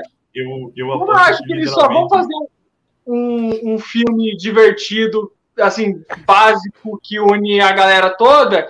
Eu tô tipo assim, velho, ok, assim, eu acho que não tem muito, assim, também não é como se os filmes do Tom Holland tivessem sido muito respeitados, assim. Eu, Não, não eu vejo muito mais gente metendo pau Gente, que... é, o Rick tá querendo falar umas três horas. Do... Coitado do Rick. Não. Fala, fala, Rick. Não, não, eu só ia falar que ia ser maravilhoso. Tipo, o Alfredo Molina, tipo, a gente tem o, o recap do, do Alfredo Molina caindo assim na água. Ele olha assim pro lado, tem uma mãozinha, tipo, chegando assim, sabe? Puxando, sabe? Um Uma mãozinha de teia. Uma deixa eu mãozinha falar de uma teia. Meu Deus! Por que que... Não, tinha que ser o Jake Gyllenhaal. Ele tá vivo também. Aí Eita, mostra logo os dois vilões se unindo. Pô, mas aí tá virando já um negócio meio, tipo, meio Ascensão Skywalker, já que o negócio é tão ruim que eu já tô, tipo... É Disney também, hein? É Disney. Caralho. Eu sei, tipo, foda-se tudo. Por que, que eu sou contra esse filme? De algum motivo. Por... Como é que é? Tem uma. É logo no começo da sessão Skywalker, que é o- era o sinal maior que o filme ia ser uma droga. Do nada, para todo mundo numa roda e, tipo, de alguma maneira, Papatini voltou. E, e- e aí, próxima cena. Aí eu fiquei tipo, o quê? Foi muito, foi Eu nem muito sou fã de Star Wars, eu nem gosto de Star Wars, É. mas meu Deus do céu, eu É. fiquei com muita vergonha alheia É, essa cena. Foi muito Ah. antes. Foi muito antes. Foi quando o Kylo Ren chega num macacão cheio de braço e fala: conserta o capacete. tipo, Não, Não, então, eu- por que, por que, que eu não quero ver este crédito. filme? Por que, que eu não quero ver esta versão? Vou explicar. Porque eu acho que essa história de trazer o Homem-Aranha do Andrew Garfield e do- e do Tobey Maguire de volta nada mais é do que um grande massa velho sem substância. Eu acho que eles não têm nenhuma razão para fazer isso a não ser se aproveitar do sucesso do Aranha Verso e querer fazer uma- construir uma coisa em cima. Eu acho que não tem roteiro pronto para isso. Eu acho que não tem um, um arco. Eu acho que vai se, se acontecer vai ser uma coisa que vai ser tão gratuita que não vai ter substância, não vai ter moral, não vai ter subtexto, Igual não vai ter dois. nada. Então, Cara, eu queria uma coisa diferente dos outros é dois. Mas acho, que é outro nível da, da desgraça que tá sendo os filmes do Homem-Aranha, que, tipo, esse Peter Parker, é, além dele ser a transformação do, do, do personagem é, da, da, da classe da, da, da, da, classe fudida, ele virar o, o puxa-saco Tony Stark, ele é um personagem que não tem personalidade, além de se ser, além de tirar selfie do lado dos outros personagens da MCU. E agora Não, é o se- novo ápice, ele vai, não vai ter personalidade, ele tirar selfie com os outros personagens que fizeram Homem-Aranha. Não, e se o John Watts, tipo, viu isso e, e, e falou, tipo, no Guerra Civil, sabe? Ele viu um personagem e falou, ah, esse aqui, e fez outra coisa. Se ele vê o Tobey Maguire, tipo, ver ele sofrendo, aí ele vai falar, não, esse cara, esse cara, esse cara vai ser o mito, esse aí vai ser a lenda. Não, mas se sério, Mas olha- se trouxerem, tem que ser o Peter Emo, então. Aí, aí eu bato palma. Mas olha, O- Se for o Peter Emo, aí vai ser o filme bom. Forma, galera, a única forma de salvar o- a personalidade, qualquer coisa que seja do, do Tom Holland e desse universo do Homem-Aranha do MCU, pra mim seria, voltando no nosso negócio, fazer uma série episódica com esse Homem-Aranha. Imagina que da hora. Cada episódio é ele fazendo uma parada. Dá pra fazer tranquilo, até porque o orçamento desses filmes nem é, tipo assim, de- do- assim na parte, por exemplo, no Homem-Aranha, no primeiro, no Homecoming, no, É porque, o primeiro. é porque, é, é porque, é porque Quando ele disfarça, tá né? lá salvando a galera tocando Ramones no fundo. Isso, sabe essa vibe? Tipo, é, É isso que eu imagino. É porque disfarça. Agora- Os filmes têm- os filmes têm 200 milhões de dólares de orçamento, só que é o John Watts, então ele filma e o filme fica parecendo um filme original do Disney Channel, porque essa é a magia do John Watts. Exatamente. É, só que na verdade, só que na verdade a Coitado cena, dos filmes do Janet Channel. Não. só que na verdade a cena do Disney Channel lá que você pensa, caralho, é o High School Musical 1, só que ele gastou 40 milhões de dólares gravando essa cena, somehow. Porque é tudo CGI. As pessoas aí são CGI, a parede atrás é CGI, a, a, a cueca Cara, do John assim, Watts é CGI. Eu acho um pouco injusto. assim, o John Watts, antes dele ser diretor, ele era youtuber, né? E, tipo, ele tinha um canal de sketches que era brilhante, mano. Era muito bom. Eu esqueci o nome agora, mas, tipo assim, tinha umas, umas piadas, era nível meio que uma mistura de Smosh com Key and Peele, assim. Era muito ma- massa. Caralho, Morte é muito velho. Depois ele fez Saudade de independentes dele. Eu sinto que a Marvel é um pouco infeliz de sempre pegar essa galera independente que acabou de chegar no mercado e dar, tipo, 200 milhões na mão da pessoa e falar assim, faz um filme desse jeito. Porque acho que aí a pessoa já chega e vê, tipo assim, eu não vou negar esse trabalho porque eu tava fudido fazendo um vídeo no YouTube, eu, eu vou fazer esse filme. Só que aí a pessoa não tem muita liberdade. Então, assim, eu não sei ainda se o John Watts um dia vai fazer alguma coisa interessante. Mas eu sinto que, tipo assim, Eu vi o filme de Ah. palhaço de terror dele, é muito ruim, tá? Não, então é, então é imperdoável, porque eu não assisti esse filme. É Então eu tô só. Eu tô só querendo defender os youtubers aqui. É só isso que eu quero. Eu, eu Eu quero jamais defender faria esse erro de defender youtuber. Exato. Pegaram o youtuber. Alô, internet, o filme. Nossa, ok, foda-se. Mas o que eu sinto é que, tipo assim, mano, esse, ó, você pega ah, substância, subtexto, vai ser puro. Beto, se deu tempo da Lore voltar, chama ela aí. vai ser puro, é, como fala, massaveísmo. Cara, aquele final de Ultimato, que todo mundo vai aparecendo, se você para cinco minutos pra pensar na lógica daquela cena, nada ali faz sentido. É só pra ser Não, mas divertido. aquilo é dois minutos. A gente tá falando de um filme todo com essa. Não é dois minutos, não, é 20, tá ligado? Chega maluco no esgoto, velho. Começa a abrir buraco de tudo que é Não, mas- canto. Mas Só olha, faltou chegar a Xuxa, tá ligado? Porra, Mas o Ultimato Não é eu entendo que era, era era essa combinação, assim, essa grande autocelebração da, do MCU sobre si mesmo.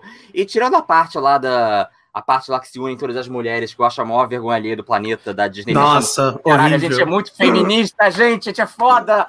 Tirando essa parte que eu quero morrer, é, eu acho que era pra isso mesmo. Tipo, eu, eu entendi. O primeiro Vingadores já era isso. Porque o primeiro Vingadores, no momento que o Hulk entra em cena, acabou o filme. Ah, mas só que tem os próximos 20 minutos, é, os Vingadores vão dar uma festa. Vocês vão se divertir com os Vingadores. Eles vão lá tacar, tacar peru, dar porrada, vai bater no Loki. Vai ser... Tacar o peru. Nada, Entramos em peru. Vai, vai falar do pinto É, o do, peru- do, o peru do Hulk. Hulk. Ficou faltando. mas, Ficou tipo, faltando o pinto do Hulk lá passada. Mas é, mas é, é, é uma festa. Mas nesse sentido, tá, eu entendo e funciona. Vingadores 1 é um filme brilhantemente divertido. É, eu só. eu acho que falar também de, tipo assim, é, falar assim, ah, o- essa ideia não tem roteiro, eu acho que, tipo assim, é ignorar tudo que a Marvel tem feito nos últimos 20 anos, que é, independente das ideias que eles têm, eles entregam o mínimo de competência, tá ligado? É, a Marvel é uma, Sempre. é, é uma É, puta eles não- linha de Eles produção. não pegaram algo correndo, assim, entendeu? Então, ainda mais com o Tobey Maguire ali na mão, os malucos devem ter dado, tipo, meio bilhão, deve ter colocado o Tobey Maguire pra ganhar, tipo, porcentagem do filme, se ele aparecer. Tá, cer tá Provavelmente. certíssimo, por sinal. É o mínimo. Exato. Eu acho que o Tobey assim, Maguire deveria ser. o filme mais vai ser vendido pago, em cima mais- dele? Mais bem pago do que o Robert Downey Jr. Eu acho, eu acho. Eu, Eu vou falar, cara, Ah, não. Quando lançou o segundo Homem-Aranha do MCU, eu tava tão saturado de MCU que eu não assisti até acho que esse ano, no final do ano passado. Eu não liguei pra existência desse filme. E isso me machuca, cara. Isso verdadeiramente me deixa triste. Porque eu quero amar esses filmes, eu quero assistir eles com a maior tesão do mundo, ler meus quadrinhos aqui, ficar caramba, que divertido assistir isso. Mas chegou um ponto do MCU que quando eles têm uma ideia dessa, vão juntar o Tom Maguire, me dá vontade de assistir, pelo menos. No mínimo, eu tenho vontade de ver o que eles fazer. Porque se fosse mais um filme normal do Homem- do Homem-Aranha com o Tom Holland chorando porque não tem um Homem de Ferro, eu, tava, eu ia sofrer muito. E eles não iam fazer uma coisa diferente disso. Então, pelo menos que tem o Tom Maguire pra ser o tio Ben muito melhor do que o Homem de Ferro foi, tá ligado? Entendo, mas a questão é também entender que o foda do MCU é meio que isso, sabe? Tipo, é, você, te- você nunca pode estar investido demais no MCU, porque o MCU ele é feito para você não estar investido demais, porque o MCU é feito para ser a coisa mais homogênea, é, mais heterogê... mais homogênea e abrangente de todos os tempos. Então, todo mundo no fucking planeta tem que estar assistindo o MCU. Então, mas ao mesmo tempo, ninguém pode estar muito investido no MCU, porque se alguém tiver muito investido no MCU, alguma outra pessoa vai estar menos investido no MCU, sabe? Então, então acaba sendo essa coisa tipo é, é o fator nota nota ok para tudo. Porque tem que, tem que agradar todo mundo. E, e foda que, tipo, não posso dizer que eles estão errados, porque funciona. Esse filho da puta desse rato da Walt Disney criou uma religião secular em torno do MCU funciona, sabe? Eles poderiam. É, é, é, o, o, triste é que, de fato, friamente na questão do negócio, a, o filme mais interessante do MCU tá inversamente proporcional ao sucesso homogêneo que o MCU faz. Sim. Total, total. Uh, gente, uh, a gente já ultrapassou mais de duas horas de live. Essa discussão foi simplesmente para ver se a Lori saía do banho. que já aproveitar que ela, que, ela, é, que ela voltou aí da casa da mãe, tem uma última surpresinha para vocês que eu guardei até agora o final da live para mostrar. Que é o seguinte: desde que eu. Beto, se tu puder chamar ela aí. Uh, a é Lohana, acho que ela não vai querer aparecer, não. Tu acabou de tomar banho, não se arrumou não, nem nada. Então pede para ela entrar no link da live sem ligar a câmera, qualquer coisa, só para ela ouvir isso aqui. É, mas, é, mas é o seguinte, é, seguinte, galera, essas lives aqui já é a terceira temporada de lives de séries do MCU, do Disney Plus que a gente vem fazendo. Fizemos WandaVision, fizemos Falcão e o Soldado Invernal, e agora essa é a season finale de Loki. Vamos continuar fazendo.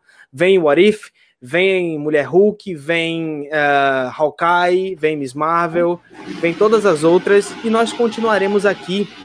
E eu fico muito muito feliz, muito realizado de ter reunido essa galera. De ter reunido, inclusive, a galera que não tá aqui. Ana, Lori, que teve que sair, André, que teve um problema, não pôde estar, Fernanda, Stephanie, Vivi, toda essa galerinha da bolha. E agora o, o Gustavo tá entrando nessa galerinha também. Eu fico tão feliz e tão honrado, sabe? De ter reunido vocês e da gente ter criado esse multiverso de lives juntos que eu não poderia deixar de encerrar essa season final sem realmente prestar a homenagem que eu sinto que eu devo a vocês. Principalmente ao John e a Fernanda, que, assim, apesar da gente de eu gostar muito de vocês, nós não somos tão próximos intimamente. Gustavo, a mesma coisa. Estamos começando essa proximidade mais íntima através desse contato das lives. E eu sinto que isso vai ser o início de, um, de, um, de, uma, de uma amizade mais forte entre nós tem o Rick também, que toda loucura que eu faço, esse moleque tá aqui do meu lado. O Beto, que tá fazendo as lives no canal dele, tá me dando orgulho pra caramba. Lori, que me trouxe todos esses. Ana, que é uma pessoa de um astral tão incrível que, se, que você é capaz de topar qualquer parada junto com ela. Tivemos, inclusive, eu e o Rick na live da, da Ana semana passada, foi essa semana, no começo da semana. Que, assim, eu fico tão feliz, tão feliz com tudo que a gente fez aqui, com tudo que a gente criou que eu preciso realmente fazer uma homenagem para vocês, que é o seguinte. No próximo dia 17, a gente tá no dia 17 de julho. No dia 20 de julho, em algumas culturas, é comemorado o Dia do Amigo. Em alguns outros países é comemorado no dia 30.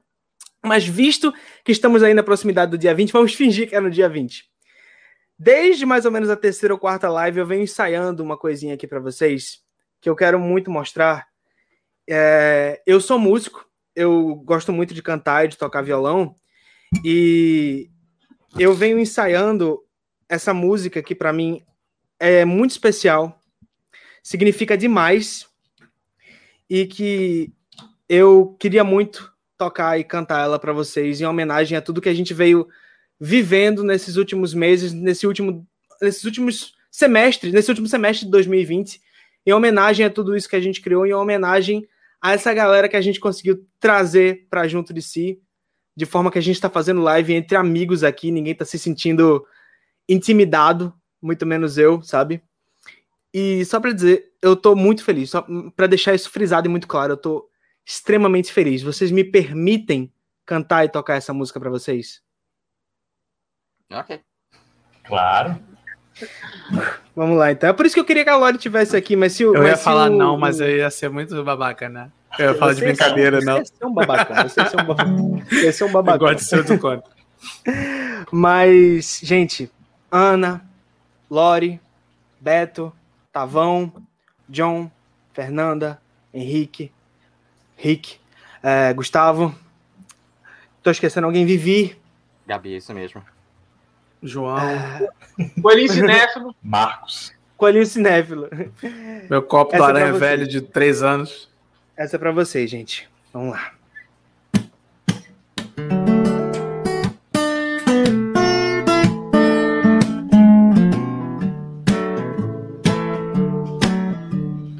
Amigo, estou aqui. Amigo, estou aqui. Se a fase é ruim e são tantos problemas que não tem fim. Não se esqueça que ouviu de mim, amigo, estou aqui. Amigo, estou aqui.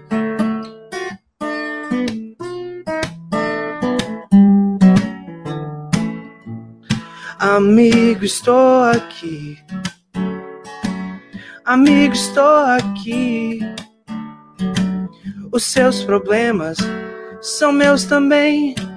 E isso eu faço por você e mais ninguém.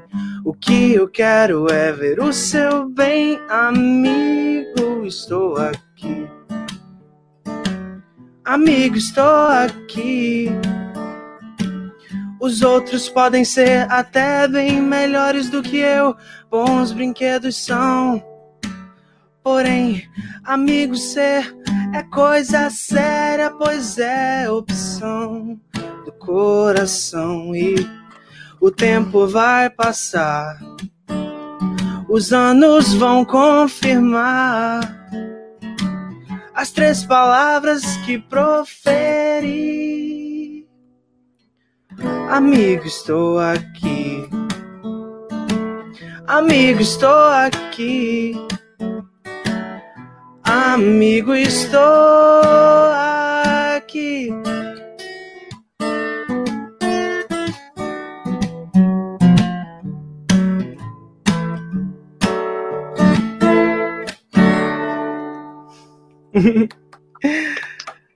Trilha sonora do grande filme Holocausto Canibal. Gente, obrigado. Trilha do Salu. Ai, gente. Cara, eu fiquei esperando você podia ter combinado com alguém, mano. Seria muito Diogo. foda se entrar com alguém fazendo um rap, tá ligado? Pra dar um push. Yo, yo, amigo! Então, não, não. Eu tô tão aqui, amigo, você não imagina. Ó, vocês percebem a minha extrema capacidade de cantar quando a gente perdeu aí sete pessoas enquanto eu tava cantando. Veja só você. O comentário aqui, a Gabi tava falando, a ansiedade social do John, tá chegando aqui em casa. Eu, eu, tava, eu tava assistindo a mesma coisa. Eu nunca sei reagir quando eu vejo essas coisas. As pessoas cantando, eu fico tipo. Eu não sei o que Me lembrou muito, me lembrou muito os melhores momentos de The Office. Ah, eu nunca O sei. britânico. Quando o Rick. Gervais toca, termina.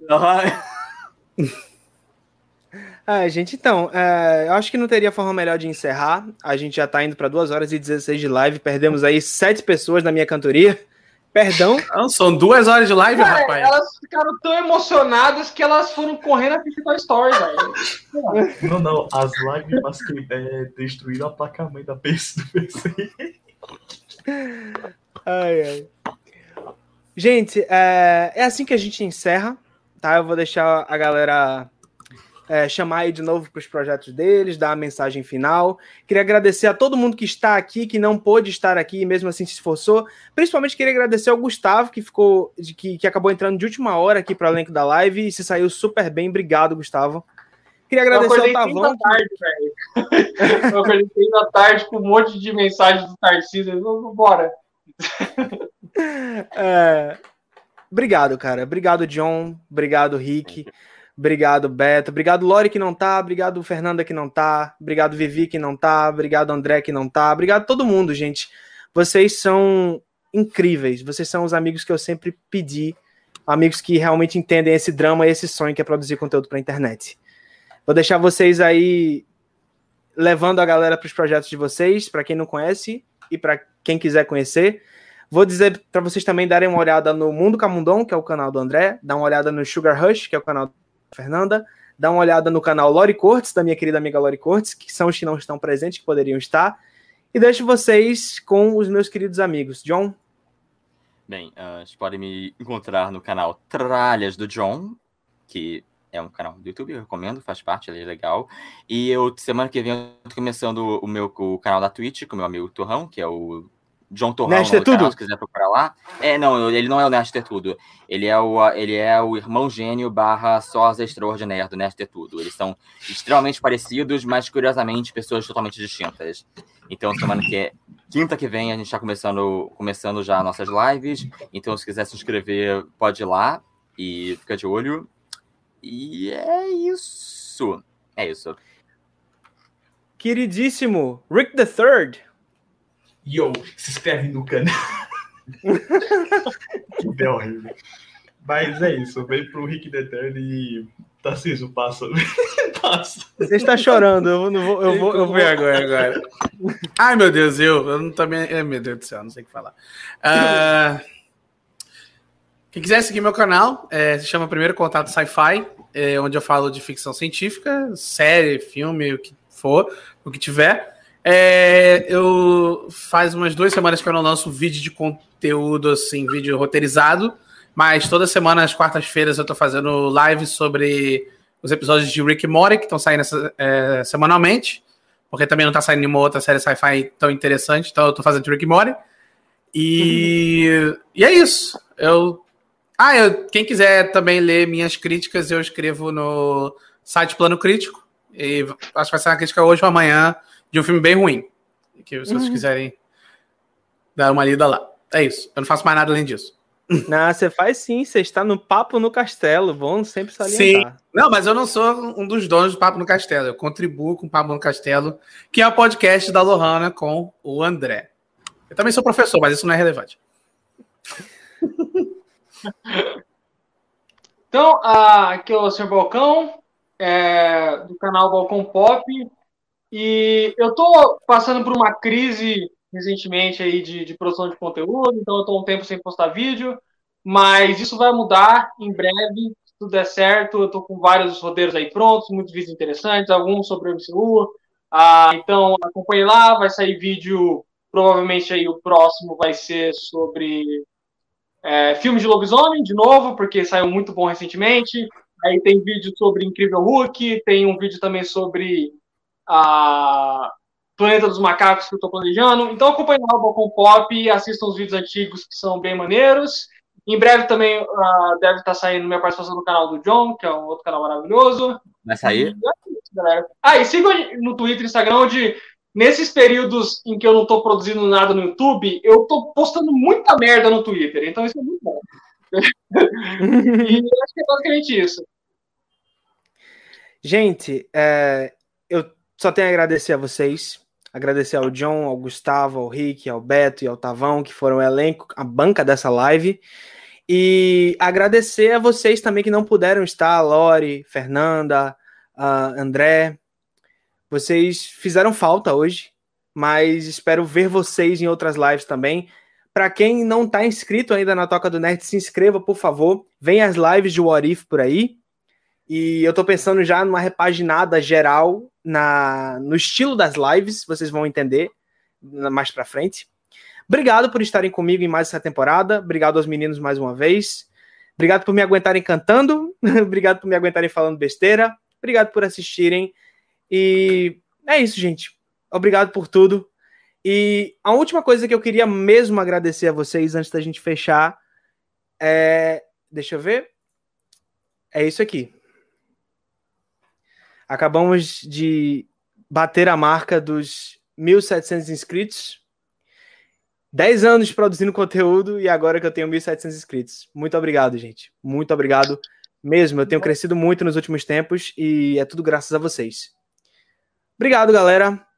Até o primeiro episódio de What If, que eu não sei quando sai, mas teremos lives aí intermitentes, teremos lives aí intermediárias nessas temporadas. Inclusive, quero fazer live com o John, quero fazer live com o Balcão Pop. Já estamos, inclusive, planejando coisinhas aí, seu Balcão e eu, para lançarmos aí para vocês. Mas é isso, galera. Obrigado por mais essa, obrigado por mais essa live. Até semana que vem, talvez? Não sei. Eu divulgo para vocês quando eu, quando eu souber. Tchau, galera. Falou. Tchau. Boa noite para vocês. Tchau.